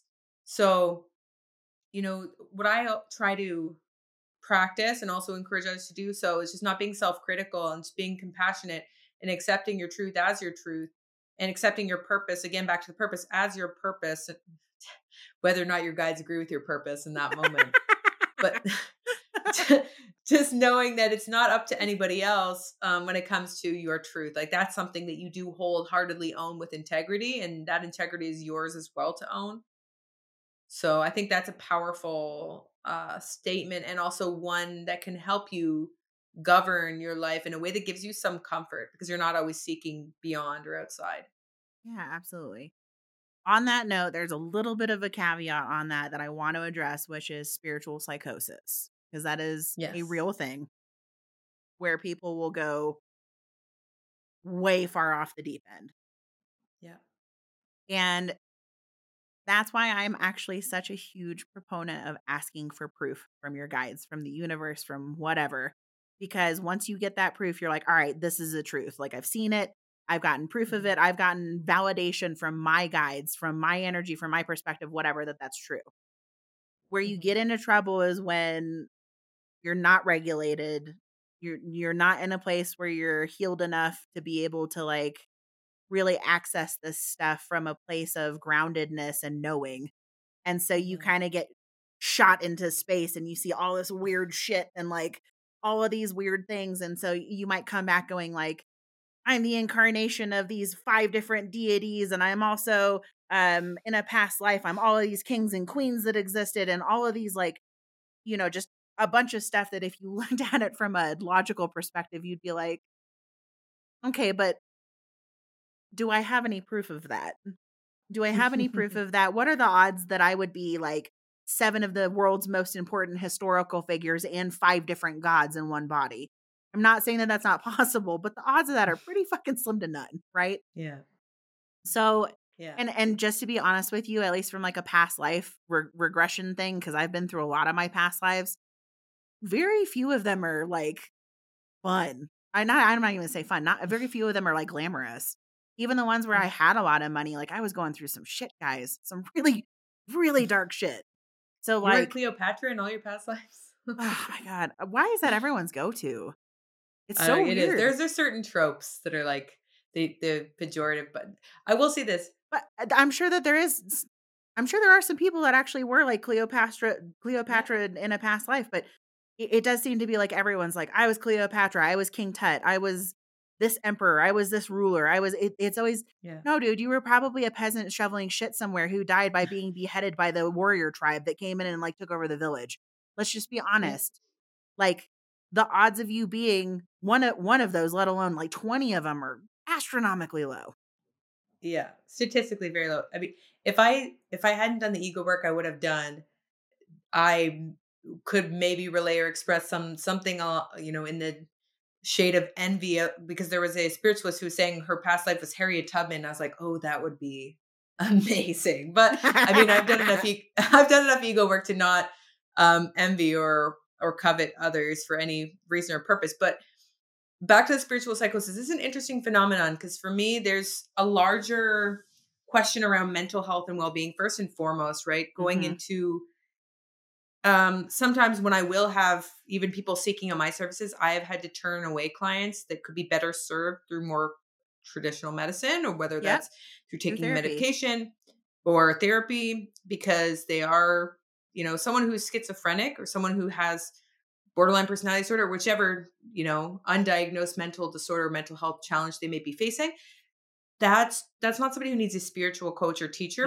They need to be given the appropriate structures the research techniques and protocols that can best support them and that's where i think we get some of these cases of spiritual psychosis where someone who is maybe going through some type of mental health incident or some type of undiagnosed mental health challenge Yeah. they they feel that this might be a solution going into the spiritual world um because there are some answers maybe that they can find through spirituality but then again there's this susceptibility towards taking something beyond or again not having maybe those checks and balances that would be that would be had if somebody wasn't coming from the same place neurologically the other piece of it too is um I find spiritual well, and their nervous systems are like completely yeah. dysregulated, right? Because that's completely that's part of what yeah.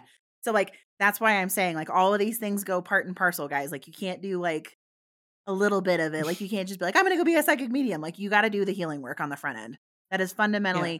That is the one thing I'm going to be I, I guess like combative about uh, in all honesty. Anybody who tells you that you can just go off on a spiritual path and like not work on yourself, fuck that that person has does is not on a spiritual path.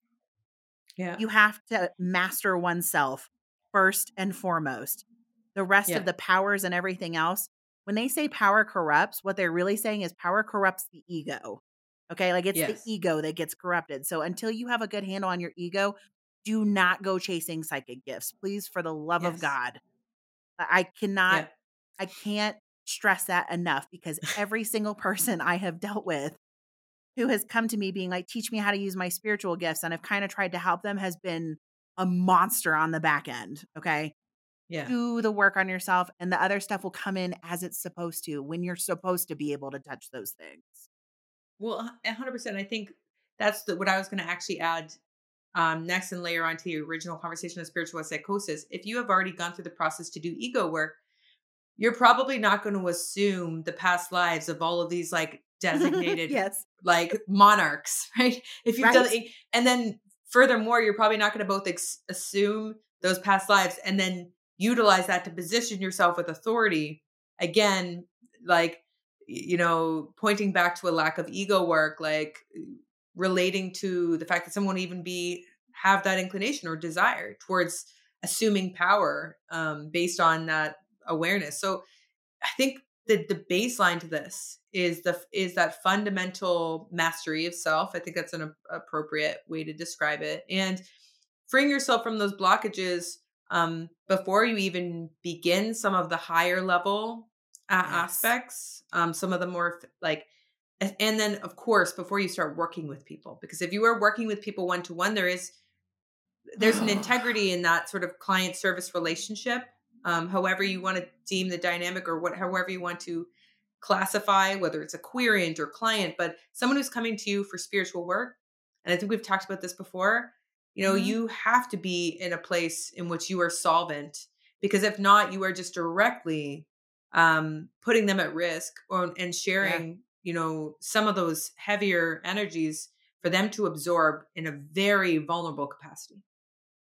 Not only that, but like if you share knowledge with someone before they're ready, and they're seeking that kind of power, it can actually like spiritually kind of burn them.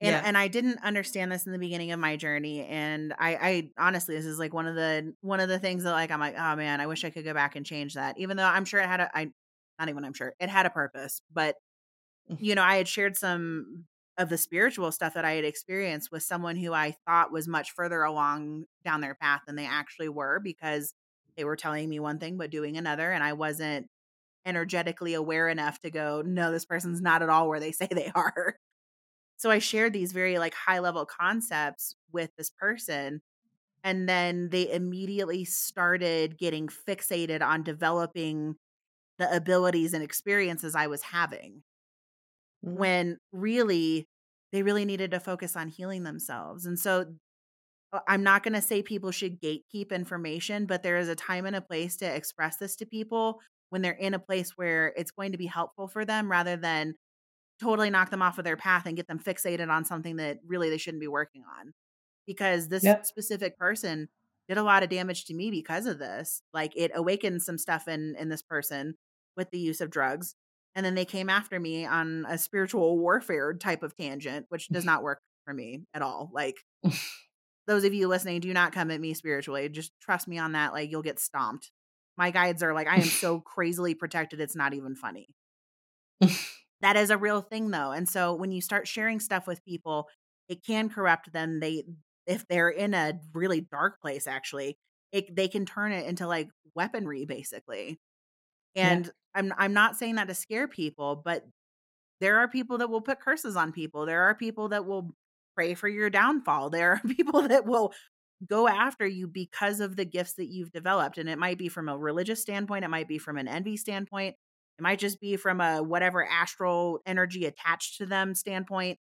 There's just a lot of layers to all of this, and not all of it is puppies and kittens and sunshine. So, understanding yeah. that, that's why I'm so ridiculous about like, work on yourself, work on yourself, work on yourself.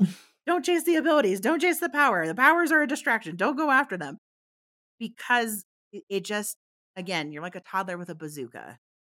Okay. and no one in this reality is going to give a toddler a bazooka. That is a bad idea. Across the board, that's a bad idea. So, to Mercy's point, the mastery of self, the understanding where you're at, the understanding that if you're mentally stable enough to be doing this or not. Like I've I've definitely had people come to me being like, "How do I develop these gifts?" When I'm like, "Wow, you are like super mentally ill, and you need to get a hold on your depression." Yeah, developing these gifts when you have depression is going to do some really dark stuff that you're not going to be ready for because you're in such a low vibration that those are the energies you're tapping into. Yeah. You're not going to tap into this beautiful, high powered light energy when you're in the depths of hell because A, you're incompatible, and B, that high level energy will burn you. Yeah.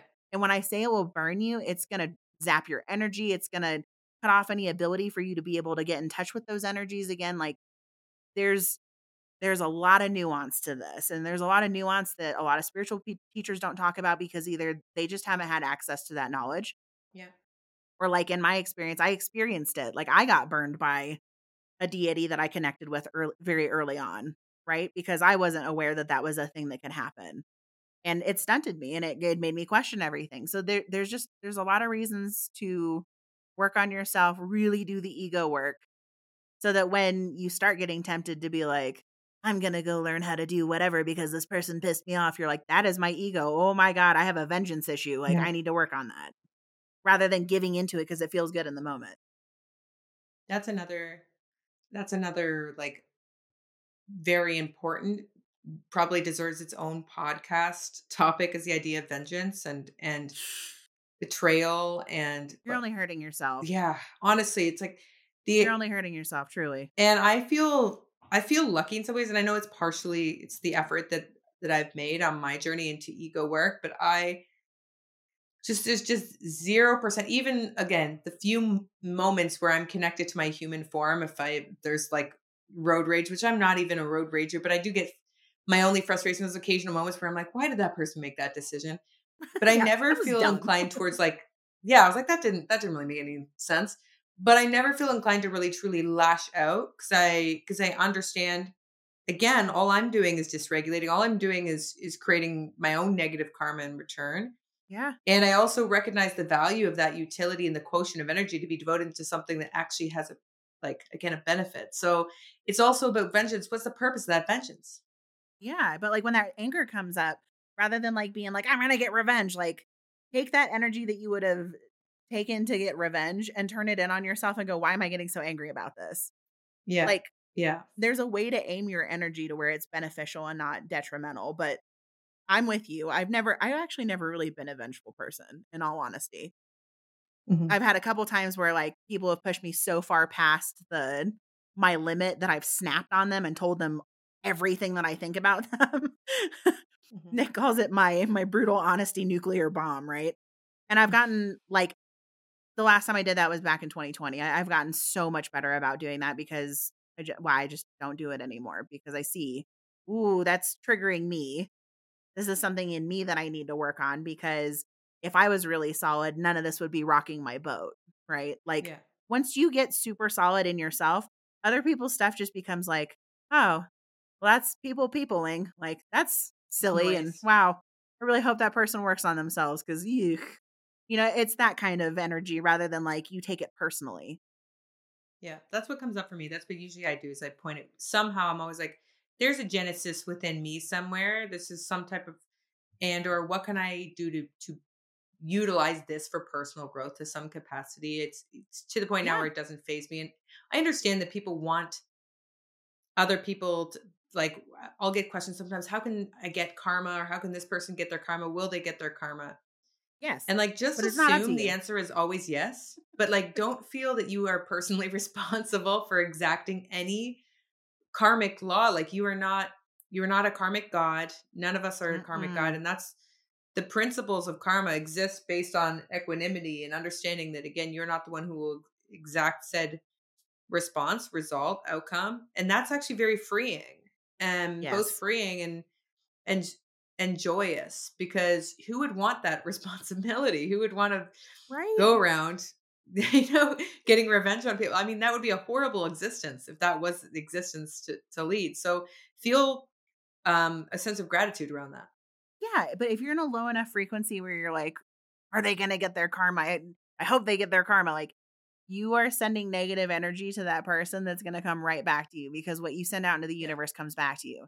So, yeah if if you cannot control yourself and you're in that headspace, I have a gift for you. Instead mm. of saying, I hope they get their karma, I hope they suffer like I suffered, I hope blah blah blah blah blah blah blah. Say, I really hope that they heal. Okay? Yeah. Because ultimately, that is actually what you're asking for. I always tell Yeah. people that like people that I've cut out of my life or that I've let go of or people that I don't really like, I never have this like, oh, I hope they get theirs. I'm always like, I hope they grow into a person that I once again like. That's my hope. Yeah. I hope that they heal Yeah. themselves enough to where I'm like, that thing that attracted to me to you in the beginning is now back to where you're at. Like that has yeah fully integrated as part of you and you've done enough work on yourself that I want to be around you again. And if they don't, Yeah. that's fine. They just aren't allowed in my world. You know, Yeah. not being compatible with people shouldn't be this like gantse megillah, like, oh, I hate that person. I'm cutting them off. Like, it doesn't have to be that way. You just go like, Well, I'm oil, that person's water. There's no surfactant Yeah. to mix us in the middle, so it just needs to go. You know, we just need to go our own separate ways. even beyond that though i i 100% on like parallel to that but even beyond that they i i hope they heal and evolve to wherever they're meant to end up regardless Yeah. agnostic of like whether or not that means we reconnect or connect for me it's like that sense of loving detachment and freeing yourself from other people's actions behaviors is like the first principle of getting back into a place where you can start to feel that sense of internal regulation. And you know maybe they maybe they do heal and that means they they evolve even beyond you and but that's their highest good or Yeah. maybe they do and it still means they're in another existence.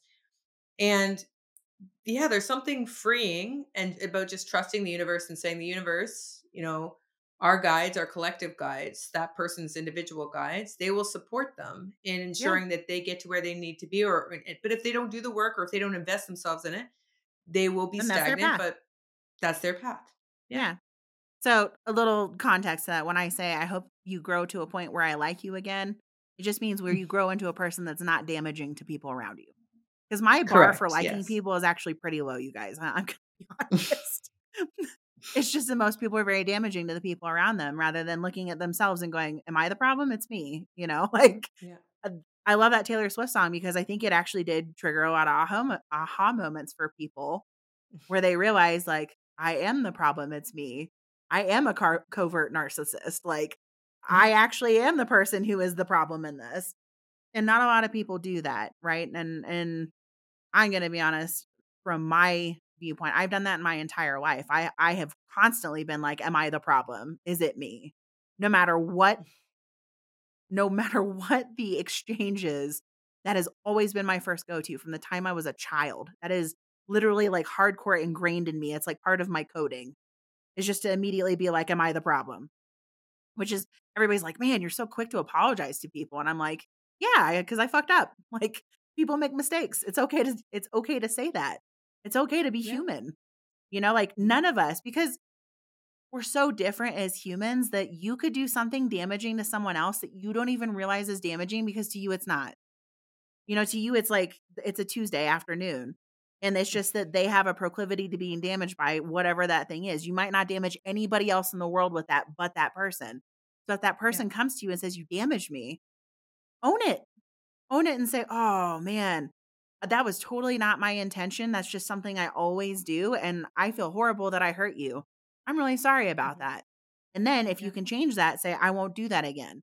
But if that's like a core part of your personality that you know is not going to change, that's the time to have a conversation with them of, oh man, I'm so I'm so sorry that I hurt you.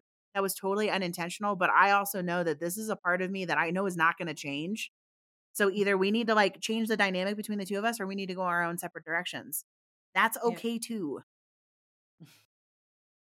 Yeah, te- Went off on a relationships tangent again there. are no, but I mean relationships are relationships are not always meant to be in our life for an entire journey. We've talked about this before. Sometimes it's Yeah. a season, sometimes it's a moment. There's a multitude of purposes. There's a lot of complexity. It's, it's not this single dimensional, permanent, you know, soulmate friendship, soulmate relationship, and to the extent where it holds you in like confinement and contempt yeah. where you have no choice or escape from said relationship in said form it's also very limiting to say Yes. we must be friends forever which leaves no room or flexibility for personal autonomy or growth or expansion right. so the fluid expression of two souls and whoever that is manifested or you know that's something beautiful and, and we should try not to constrain that if we can um I, I think it's important, like you said, to value other people's perception. I, I honor that statement as well because if someone comes to you and it, sometimes it takes a lot for someone to even confront that something big time. has been difficult for them to experience. So even just honoring their vulnerability in that moment is Yeah. for me extremely important. And yeah, like thank you for coming to me with that. Even if internally your ego is like, what the fuck? You know, like just don't say it. Don't say it. Yeah. Work that shit out at home. But be kind to people because one of the reasons our society is as dysfunctional as it is is because people don't own up to their actions. Whether it was Yeah. intentional or not, owning up to it it helps so much because you might be talking to that person's inner child who every time they told anybody in their family, you hurt me, they were shut down, they were gaslit, they were like whatever. And so they mm-hmm. finally got the courage to come up and say that to somebody else. Your response of, wow, I'm really sorry that that hurt you. That was totally unintentional. Like, I, I really, like, I hate that I hurt you. That might be the one time in their entire life that it takes for them to be like, I can speak my truth. You might be Yeah. a force of so much good in their life, even if the end result is, yeah, but I'm not going to change that about myself. So, like, I hope you have a wonderful life. I hold no whatever. We're just not compatible.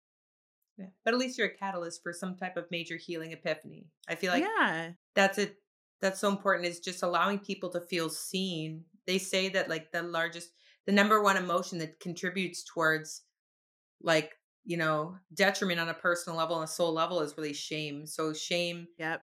for me is something that's always related towards at some type of original point of being oppressed or you know not feeling supported or nurtured so in that moment recognizing and seeing someone for who they are and their most or in their point of vulnerability is important i also think just see, meeting people eye to eye where they are Yeah. is incredibly important i mean i go out of my way and this sounds like a small uh, detail and i go, and again this is something that i've always done my entire existence was everywhere I am. If I feel someone's inclined towards conversation, of course, I'm not going to go and just talk to every person that's like literally within Right. earshot because that is a lot for anyone. But if I feel like I can always sense when someone desires to be heard, I can always sense that in the energy. And I can always sense where someone feels like a little bit underrepresented for whatever reason. Mhm. They haven't been given a fair shot. And, you know, I go to my way to create moments and interactions. Like when a couple days ago, I was at the grocery store and going through the checkout, and this woman,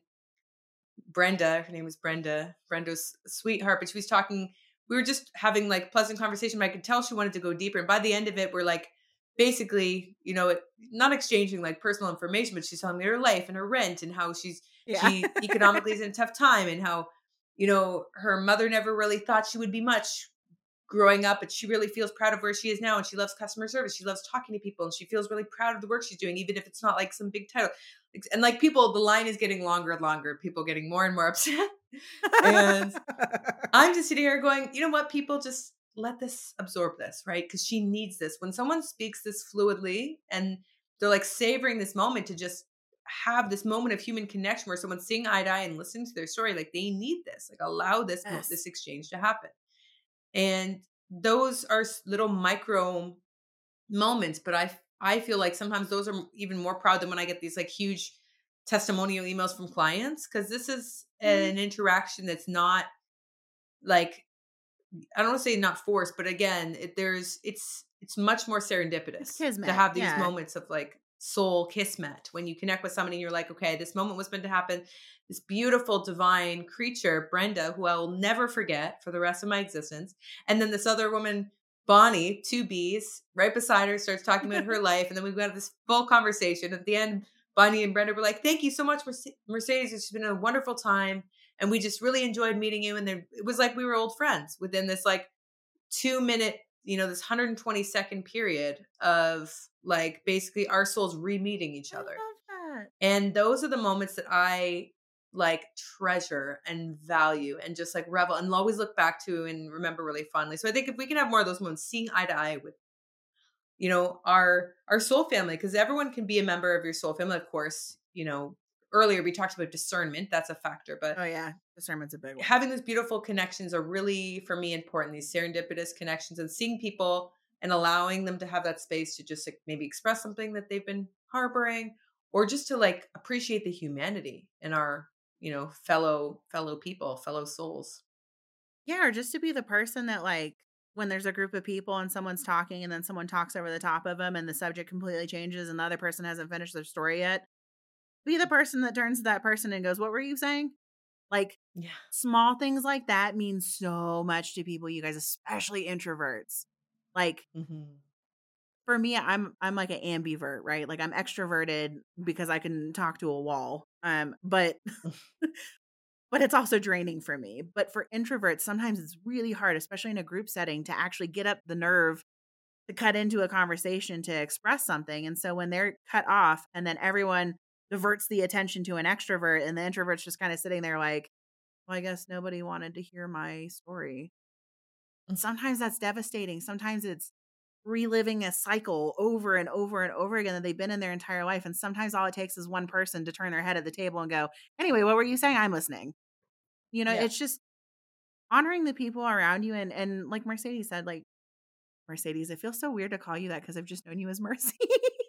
yeah. I've been Mercy since I I've been Mercy since I was a kid, so I always get called Mercy. But sometimes if people meet me in like a formal setting, yeah. but yeah, I've been Mercy. I said that out loud, and I was like, that felt weird. Anyway, so it's too many syllables. It's too many syllables. Mercedes. Anyway, um, Mercedes. I know, and people don't pronounce it correctly, anyways, which is again another reason why it got shortened because I was sick of saying people go Mercedes, me go Mercedes, like I was like Antonio yeah. Banderas. So I've just I've just released it all together and just moved forward with this name that for me feels much more soulful. So the, the patron patron saint of Mercedes, which is Guadalupe, which is like all my spiritual, all my spiritual altar.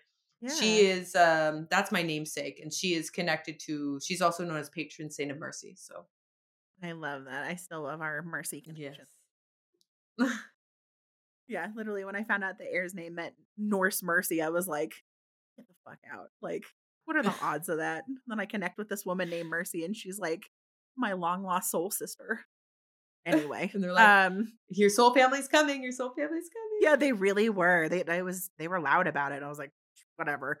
But, but, but to to your point, connecting with people sometimes in situations that you normally wouldn't make like a cognizant effort to do so.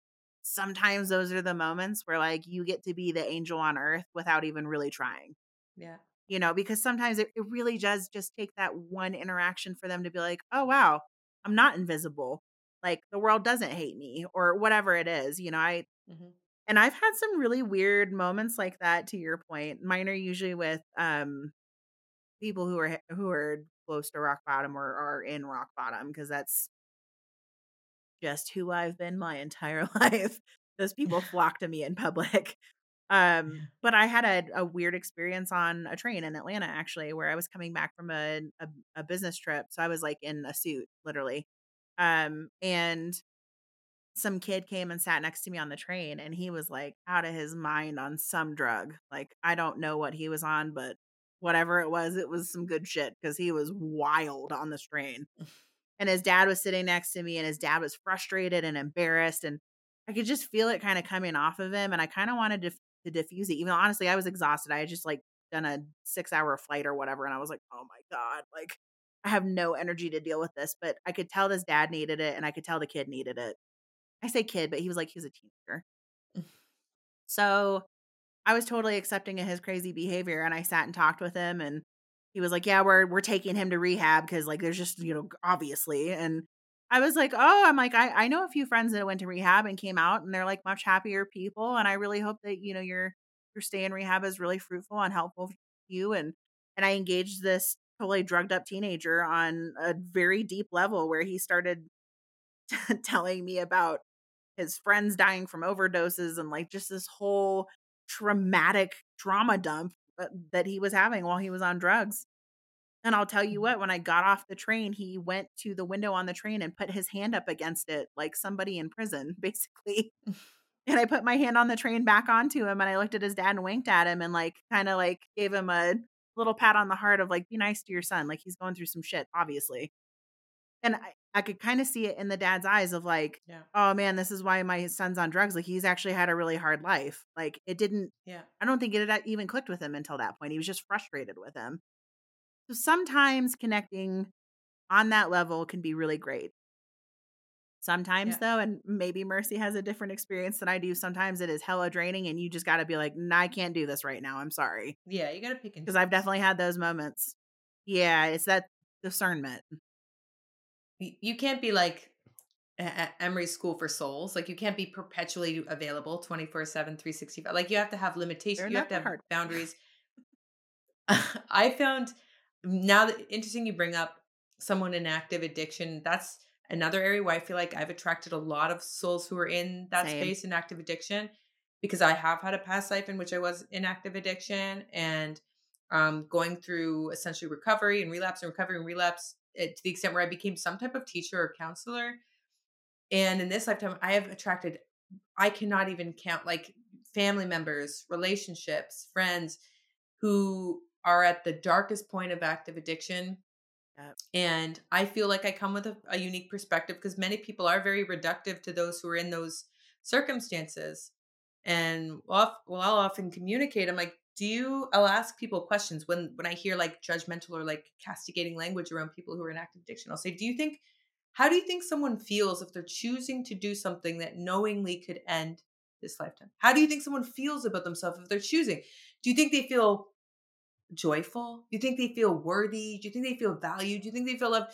How do you think someone feels if they're choosing to put themselves at in peril and risk and danger and dangerous situations and like living in a way that is like vulnerable and you know there are a lot of different threats that they're willingly accepting because they have such little value on a personal level that nothing else matters but their one surrogate life force which is this substance so do you not feel that that person would already feel a level of shame that all this judgment on top of that would only layer on or compound said shame and it breaks my heart there's nothing that breaks my heart more than people who judge someone going through that i can't no I love you so much though. This whole this whole rant that you just went on about this, like I cannot express this enough, guys. Addicts are suffering from an illness. It is an illness. Okay. Like, yes, I know they're difficult to deal with. I totally know it. My ex boyfriend was bipolar and unmedicated and living with me. And when I say he was bipolar, he was also an ex like opium addict. I mean, believe me, I have Mhm. definitely been with addicts at their most trying times from the point that they steal from you or they get violent or the whole gambit of behaviors that comes along with that. But to Mercy's point, they have to be suffering so deeply that this is their only escape. Okay. So, like, Mhm. have some fucking compassion, even if they're irritating, even if they're frustrating, even if you just want to throw up your hands and go, like, fuck, I don't know what to do with you. That's Yeah. fine. Have those feelings, but also understand that this is a human being. This was someone's child. This is a baby that was born into this world that has had yeah some form of trauma, illness, whatever it is that made them literally feel like I have to escape by doing this drug. Okay? Yeah. Like it's heartbreaking. But people don't Yeah. just happy balanced people don't pick up a crack pipe for fun. Like that's just No. not something that happens. well it happens to all walks of life too It all does. life Holy shit, because trauma happens to all walks of life. Mental illness Yeah. happens to all walks of life. And a lot of people who are drug addicts are actually undiagnosed mentally ill trying to medicate themselves into a state of stability. Okay, Yeah. so like you demonize that, but they're actually doing what they thought was going to get them relief from something that either doctors didn't pick up or their family didn't care enough or understand enough to be able to like get them help for it. I can't tell you how many bipolar people I've met that have been drug addicts because they were just trying to level it out. You know, when they would go into their their depressive episodes they would take uppers and when they were in their manic episodes they would take downers like that addiction happened through a state to be normal because they've been told their entire lives by people you're not normal Yeah. like we as a society to a large extent are actually responsible for drug addicts even becoming drug addicts Yeah. I frustrating agree. We need to do better. We need to do better as a larger, as a collective, and having just respect and common decency and kindness for those who are facing such significant struggles.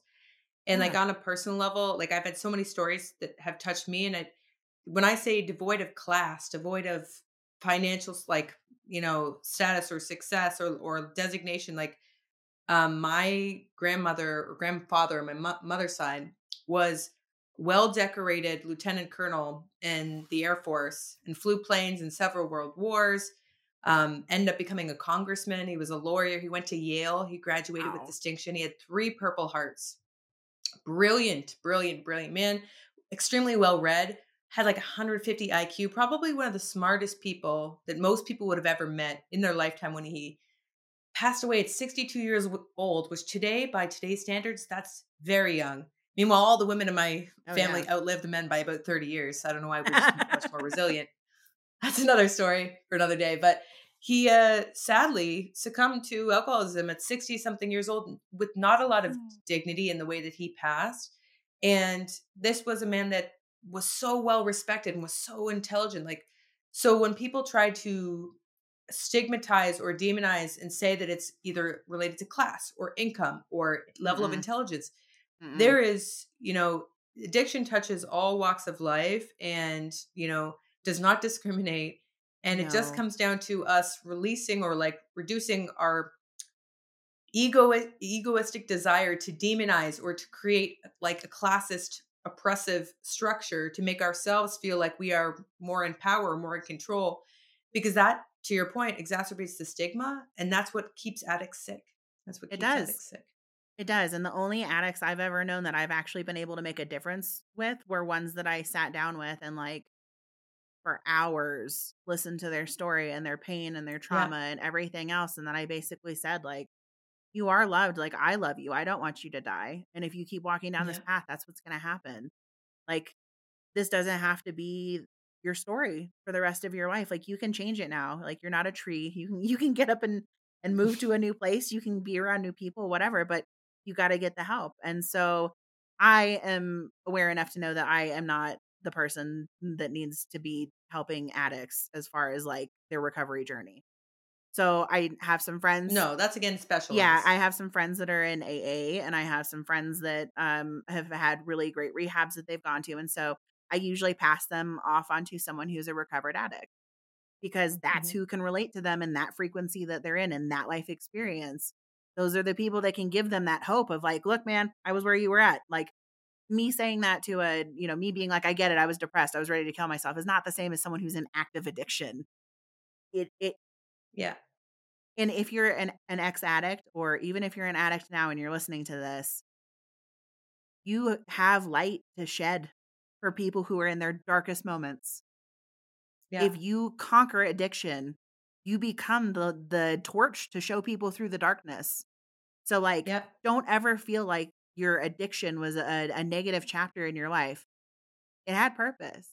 So yeah, I, I think a good parallel or a good way to sort of tie it back to what we initially began the podcast on, like a good is the idea for me, or there are a lot of synchronicities in like hitting rock bottom and then the Mhm. idea of like this the dark night of the soul, right? The spiritual awakening. So if we can have compassion um in those similar cases where somebody is facing those intensive burdens and traumas head on and, and then in some case again they have this background or genetic predisposition towards this disease that makes them more Mhm. susceptible towards using this you know tool to to distract them from really facing these traumas or you know prevent them from having to face them head on you know if we can see the humanity or see again how much more in common we have with those when we are on these journeys i think it just it can help us reduce some of the stigma because it, for me the largest teaching the most important teaching i've ever learned on my journey is just about seeing eye to eye and releasing ego to prevent any type of hierarchical structure because I truly believe that we all have a purpose in each other's existences to a certain degree. And that all of these blockages, whether they from no matter where they come from, whether it's, you know, um, fear, because sometimes people actually dislike someone or judge people who are addicts because they fear something in themselves that they feel maybe is vulnerable, right? Yep. Is there's so many reasons why people act in certain ways like through a darker or lower vibrational energy towards somebody and it always comes from themselves so yep. it just comes back to focus that back within always face every relationship from a place of um, compassion and you know the, i've i've seen so many instances of this where you know actually there was a beautiful spiritual um, teaching by someone who is associated with uh, psychography, but anyways, besides the point, her affiliation, she was talking about how she was frustrated one day in traffic and was cursing somebody out. And then moments later, because someone moved in front of her car, walked in front of her car, moments later, she looks over and she realizes the man is blind, which of course is like instant karma. It's like instant karma. Guide's being like, hmm, you want to, you want to react, be reactive as opposed mm-hmm. to coming mm-hmm. from a place of grace. So toning down that reaction and, and how can we allow our first instinct to be compassion as opposed to anything else that blocks us from having said compassion? I think that's similar to it, it sort of ties up what we're speaking to in terms of the, the framework of, of addiction. Having just compassion for someone who's going through anything, whether it's addiction, any type of mental health issue, um, yeah, you know, spiritual awakening. Like there are a lot of things that people are. There's a lot of suffering in the world, yeah. and to your point, if we can be kind and then have more compassion, we can help reduce said suffering. Absolutely. With compassion has to come boundaries though. Yes. Like you you can be compassionate and still not be okay with their behavior. There there's a very oh, big oh, difference sure. on that and I feel like a lot of people feel like it's one or the other. There's balance in that, right? Like you yeah. can be like, no, you you can't rob people and break into their cars because you're in active addiction. Like that's not an excuse while simultaneously no, no, no, understanding that they're in active addiction because of things that have happened. You know, like, and and I'm not yep. saying that for you. I'm more so saying that for listeners. Of there, there's balance to everything, and kind of tagging on to Mercy's teaching because mine is parallel but not quite the same. My greatest teaching in this was to just not have judgment towards people and their paths. Okay, because mm-hmm. we don't we're not coming from a perspective of creation. We don't know why that's their path. They might mm-hmm. have to go through active addiction because they, again, went through something in a past life and this was the karma for it. Like maybe they were horrible to somebody who was in active addiction. And so now they're having to go through it. You just mm-hmm. don't know the purpose for people going through these things. You don't know the purpose for the darkness in people a lot of this stuff like we just don't have the perspective to be able to really rightfully have any judgment in us at all honestly like from, from my perspective that's where it boiled mm-hmm. down to for me is i'm not going to judge anybody for anything that they do because i'm not perfect i'm a work in progress i work like crazy on myself and i still mm-hmm. have things that i'm going to have to work on until the day that i die so if yeah. you are not this perfect being if you are not you know an ascended master who is so enlightened that you're like literally floating off of your chair, who are you to judge this person? You have no idea what is driving whatever it is that they're doing. And uh, there's a small caveat to that for me, which is I have a very difficult time not judging people when they're damaging others.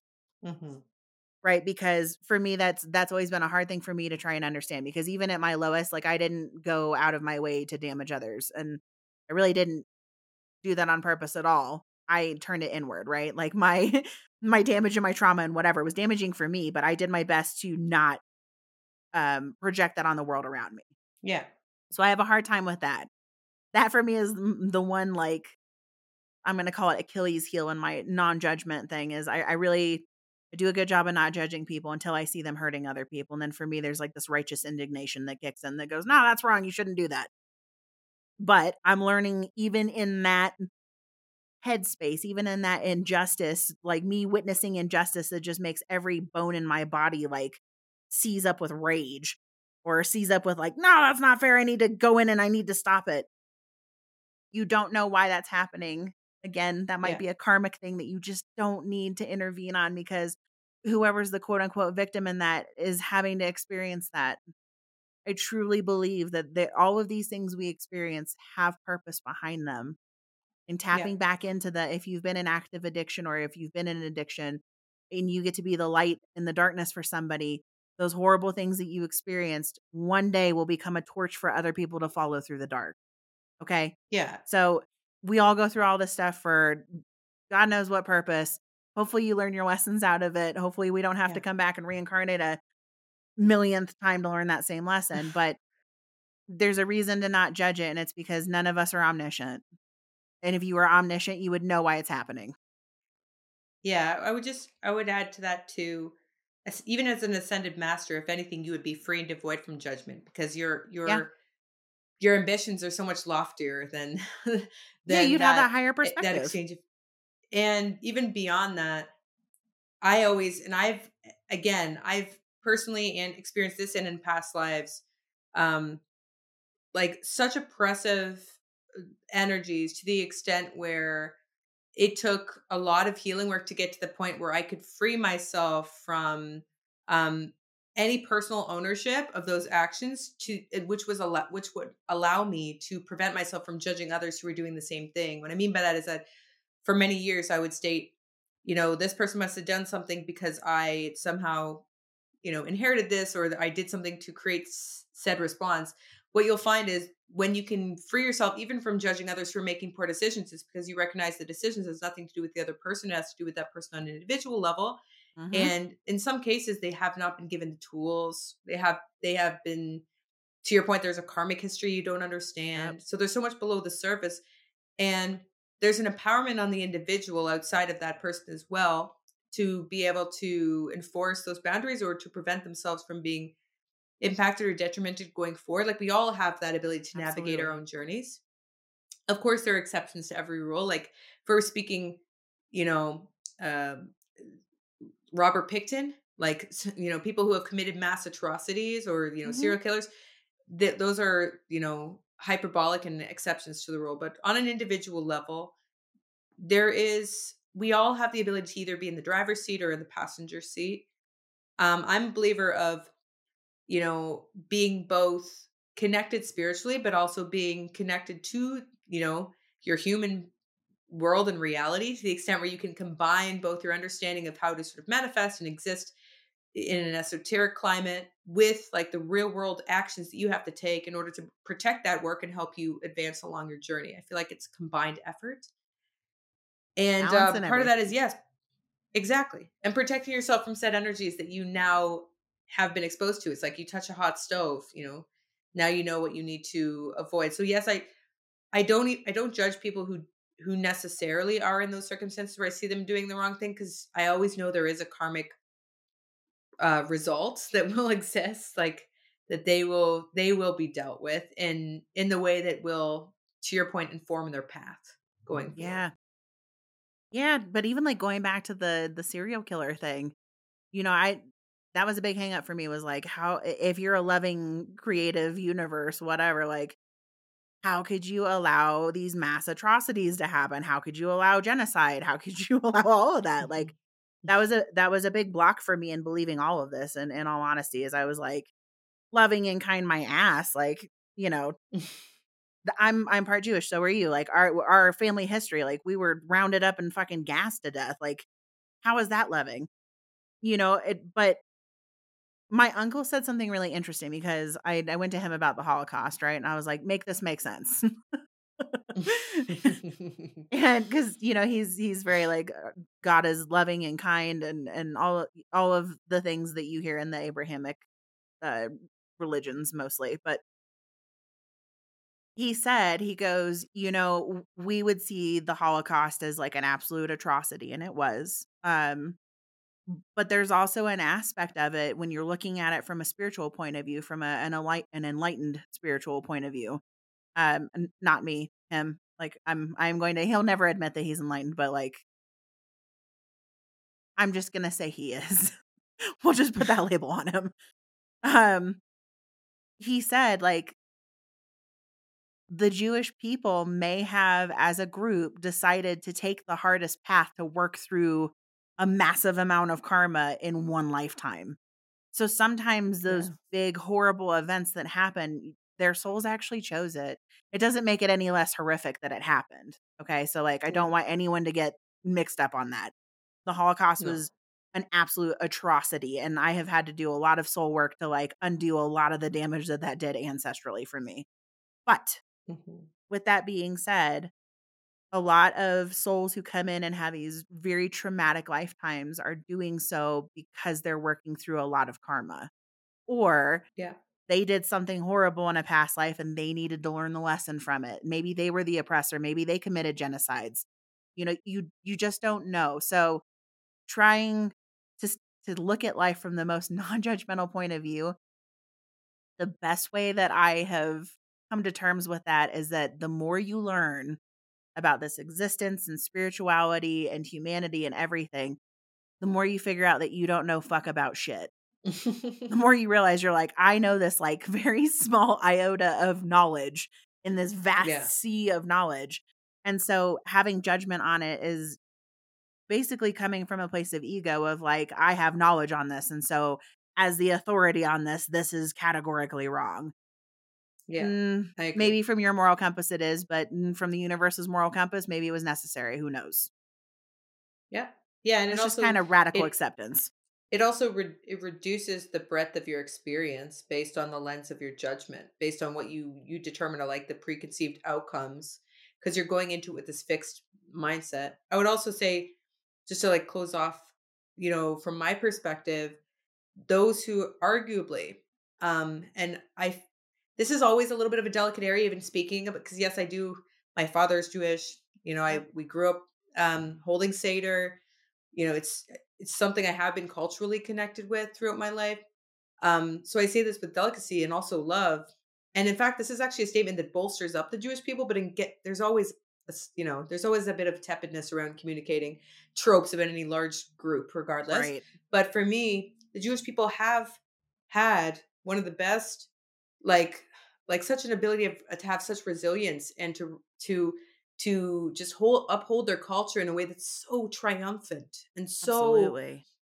absolutely like awe inspiring in in the way that they are um unflappable and they've gone through to uh, the greatest atrocity we'll we'll ever experience in this lifetime you know for Yeah, me without absolutely. question and something that I agreed again another soul sisterhood commonality i have a very distinct pulse point to the extent where even growing up with musical theater or choir if there's something to do with the holocaust it was just please do not put me in the front row because i will just be Same. waterworks like emotional too emotional um but i do truly feel like you know that the, the old trope god gives its you know the toughest battles for the stronger soldiers it's like now you have this large group um that culture has upheld all of these really strong principles and you know continue on with with such pride and confidence and like not a lot of other cultures are represented or you know faiths are represented in the same way that judaism is now Yeah. and i and i do think part of that is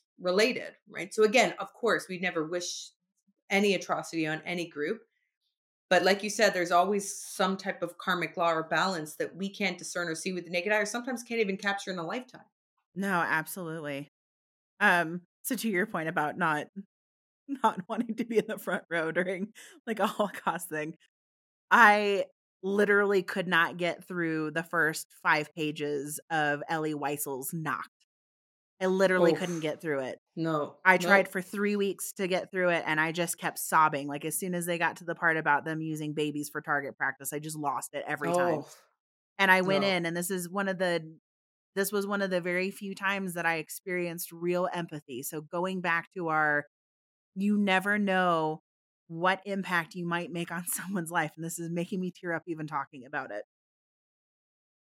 I went to my middle school literature teacher um and I I started crying and I said I can't finish this. I said my family's Jewish and like this is so traumatizing for me to read this that like like my grandfather was shot down by the Nazis and lived in a cave and was MIA for like 6 months and had to go across a minefield in the black of night to escape Nazi occupied France. Like this is Mm. this isn't some like far off story in my family. This is like Too close to home. this was very close to home and i had family that was rounded up and never heard from again uh, obviously not family i knew of but um but family nonetheless like my grandmother told me stories about it it's it's written out like nobody ever heard from this guy ever again so this is not some like distant like oh this happened like 10 generations ago like my grandfather who i knew and sat on his lap and loved dearly was in nazi occupied france as a jewish american soldier and was shot down like right next to where the Gestapo were camped out. I mean, it, it's Mm. this has a lot of of weight on it for me. So I I went in and and I didn't even understand at that age why it had that weight. That's the other thing that was so um kind of shocking about this. And my dad was very disconnected from his Jewish roots, and my mom had no understanding of it and like honestly no empathy whatsoever for the connection that I felt I had to the Jewish people. Like very truly. And like I always say now that my dad was the dad that I uh needed for soul growth, but my uncle Gary is uh the the dad I always wanted.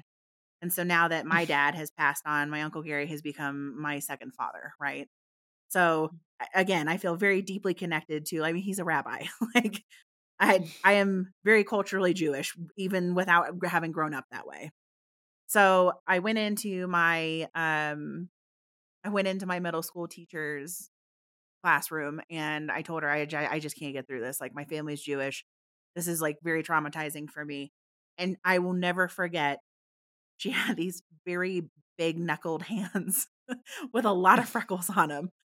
And she put her hand on top of mine and it was the sweetest like I felt the energetic exchange and she said, "You don't have to read that, honey pick a poem and then you can Mm. recite it in front of the class like just learn it and and that'll be your you know that'll be the way that we go ahead and and make this fair for the class but it was so compassionate and there was so much empathy and it was the first time i had really experienced that and it was so beautiful Mm. that right now even like 30 something years later i don't even remember her name it still touches me deeply in my heart. So if you can be that person for somebody why not? Why not? Because they might be talking about you on a podcast 30 years later in tears about the love that you showed them and like all of you guys are going to hear that and hopefully it touches your heart you know go out and do some good in the world. Go be someone's light in a time of darkness. When a kid comes to you and says i'm so traumatized i can't give them that love and that empathy. Connect with them on the level that they need to be met at. I can't tell you how important that is. You know it's we're here to have a human experience but we're also here to connect with each other on these deep soul levels to try and grow and learn and be better people. And in connecting with people when they're in dark periods that's how you make real change here you might start a small Yeah. ripple in that person but it'll it'll continue going until it builds Absolutely. No, that's beautiful. That's beautiful. Uh, That that moment of empathy. Teachers have such an in- indelible impact on our journeys, and we do that's a whole other conversation for a whole other podcast about the the injustices of teachers not being fairly compensated or supported in any school system around the world. But um, yeah, there's there's that is such a delicate subject, and there's something so heartbreaking just about the lack of just basic respect and just decency and for human life and those and but the the fact that there was that type of compassion exhibited and that sense of like you, not even a pause just instantly just giving you comfort yeah it's something that you'll always remember What? and it was because she came from a very like different culture too. This is in the South, guys. Like this wasn't a trailer classroom in the South, and I'm pretty sure that she was like Irish of Irish descent. Like this is not this wasn't another member of the Jewish community. This wasn't someone who deeply understood what I was feeling. She met me on the level I needed to be met on. yeah sorry, Mercy, go ahead. Yeah. No, no, no. I that's beautiful. That's beautiful. Though I it's rare where we have those those heroes that cross our paths. But when you have that type of interaction, I mean, like you said, not only will you always remember that, you'll share that story and it's inspiring to others. Like that, it's that ripple effect. Yeah. And my I had sort of a similar experience with a teacher, but opposite experience with like a written around the Holocaust Inquiry. I remember they would put me in the front row because they they liked that I exhibited this like strong emotional response. Mm-hmm. And it was mm-hmm. just, and I'm like, oh, please do not put me in the front row. But, and also, why are we singing like just the most heartbreaking songs? But that, right. that's again a larger conversation about preserving that moment in time um, to ensure that history never repeats itself. Yeah. We're going through a little bit of an issue with that in the United States right now. Um, it's it's pretty disheartening for me. I'm not gonna lie, but we will persevere. Like I'm actually yeah. part of a, a, Jewish food group on Facebook. This is totally random, but I thought you would get you? a huge kick out of this. I am. Um, and the tagline on it is like they tried to kill us and didn't. Let's eat. well, there's one thing that you could do. Honestly, best cooks, best bakers, you know, art artistically, I I feel I attribute a lot of like the like the humorous sensibility, the yes. not taking life so seriously, the the enjoying of like good humor and good time to that side of my family. Actually, I found the poem too that was the song that we sang and I think this is really beautiful. I want to share this with you because I was I literally had these lyrics in my head for probably 30 years and now I'm just and this was I love it. written I believe on the side of the wall um of a home where there were where children were being hidden and one of the children had actually written this. And this was a song, and now you can imagine why I was crying when I was singing oh, song. Oh God, I'm gonna start crying. it says, "I believe." It's actually quite beautiful. It's quite beautiful. It's very hopeful and optimistic, but it's also heartbreaking. It says, "I believe in the sun, even when it is not shining, and I believe in love, even when there's no one there." And I believe in God even when He is silent. I believe through any trial there is always a way. Um, but sometimes in the suffering and hopeless despair, my heart cries for shelter to know someone's there. But a voice rises within me saying, Hold on, my child. I'll give you strength. I'll give you hope. Just stay a little while. I thought that was the most beautiful, but like heartbreaking words. But but it does. There is a sense of hope and optimism. Like that. That so beautifully summed up the human experience because yeah, yeah. Okay, like even taking this out of the Holocaust, like we're probably not going to experience a Holocaust. Anyone who's listening to, to, to this podcast, yes, maybe you might, maybe maybe not. Hopefully not. Let's hope not. God willing, hopefully not. But yes, but you're probably not going to go through that. But I think all of us can resonate with that feeling of like when you hit those deep, dark periods, that despair, exactly. and then there's just this little voice inside of you that goes, "But keep, keep going. going. Man, you that's why I thought it was beautifully beautiful. full circle to, to the opening of this. that's why I liked it. I was like, this kind of gives me like a the rock bottom of spiritual awakening, dark night of the soul. So I thought it was a good way to sort of sum up what we were initially speaking about. It was beautiful, absolutely. Beautiful words, look, and written by a, a kid wrote that too. Yeah, that's what I was gonna yeah. say. A kid wrote that. So okay, oh man, Ooh, my whole body's tingling. So I gotta I gotta say this. we got something to say here. So this goes back to our conversation about horrible things sometimes meaning that you are working out a ton of karma in rapid mm-hmm. time. For a child yeah. to have that understanding of the human experience at that age mm-hmm. probably required that level of darkness in their world. So when yeah. you start feeling like, why am I experiencing this darkness? So that you can experience the light in its full glory. Because without yeah. that experience of that kind of darkness, you can't understand elation. It has to be an mm-hmm. equal but opposite experience. So if you are one of those yeah. people, like yours truly, that goes into the depths of hell when they go into those dark nights of the soul, just understand that your comeback story is going to be that much brighter. All right. So, like, yep. appreciate that depth of experience here because if you were having a milk toast experience where nothing was great, but nothing was that bad, this would be pretty fucking boring. Yeah.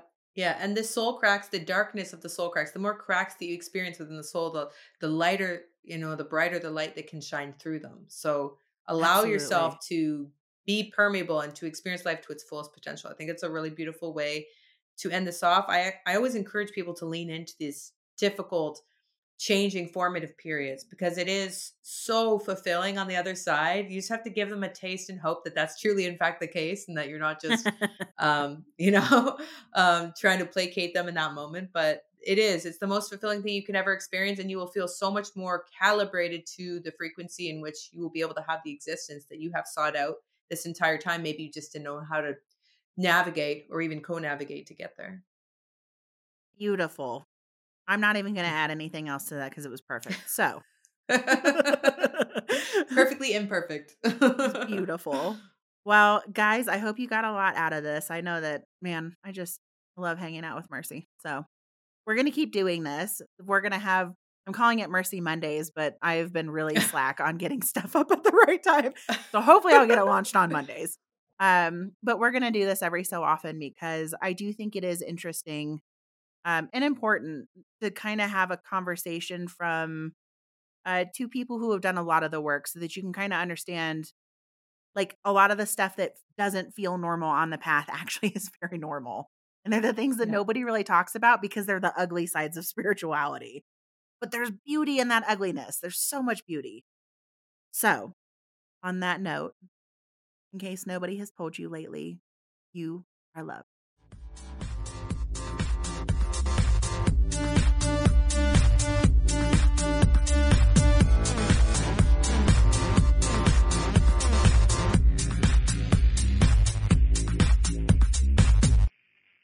We need a revolution.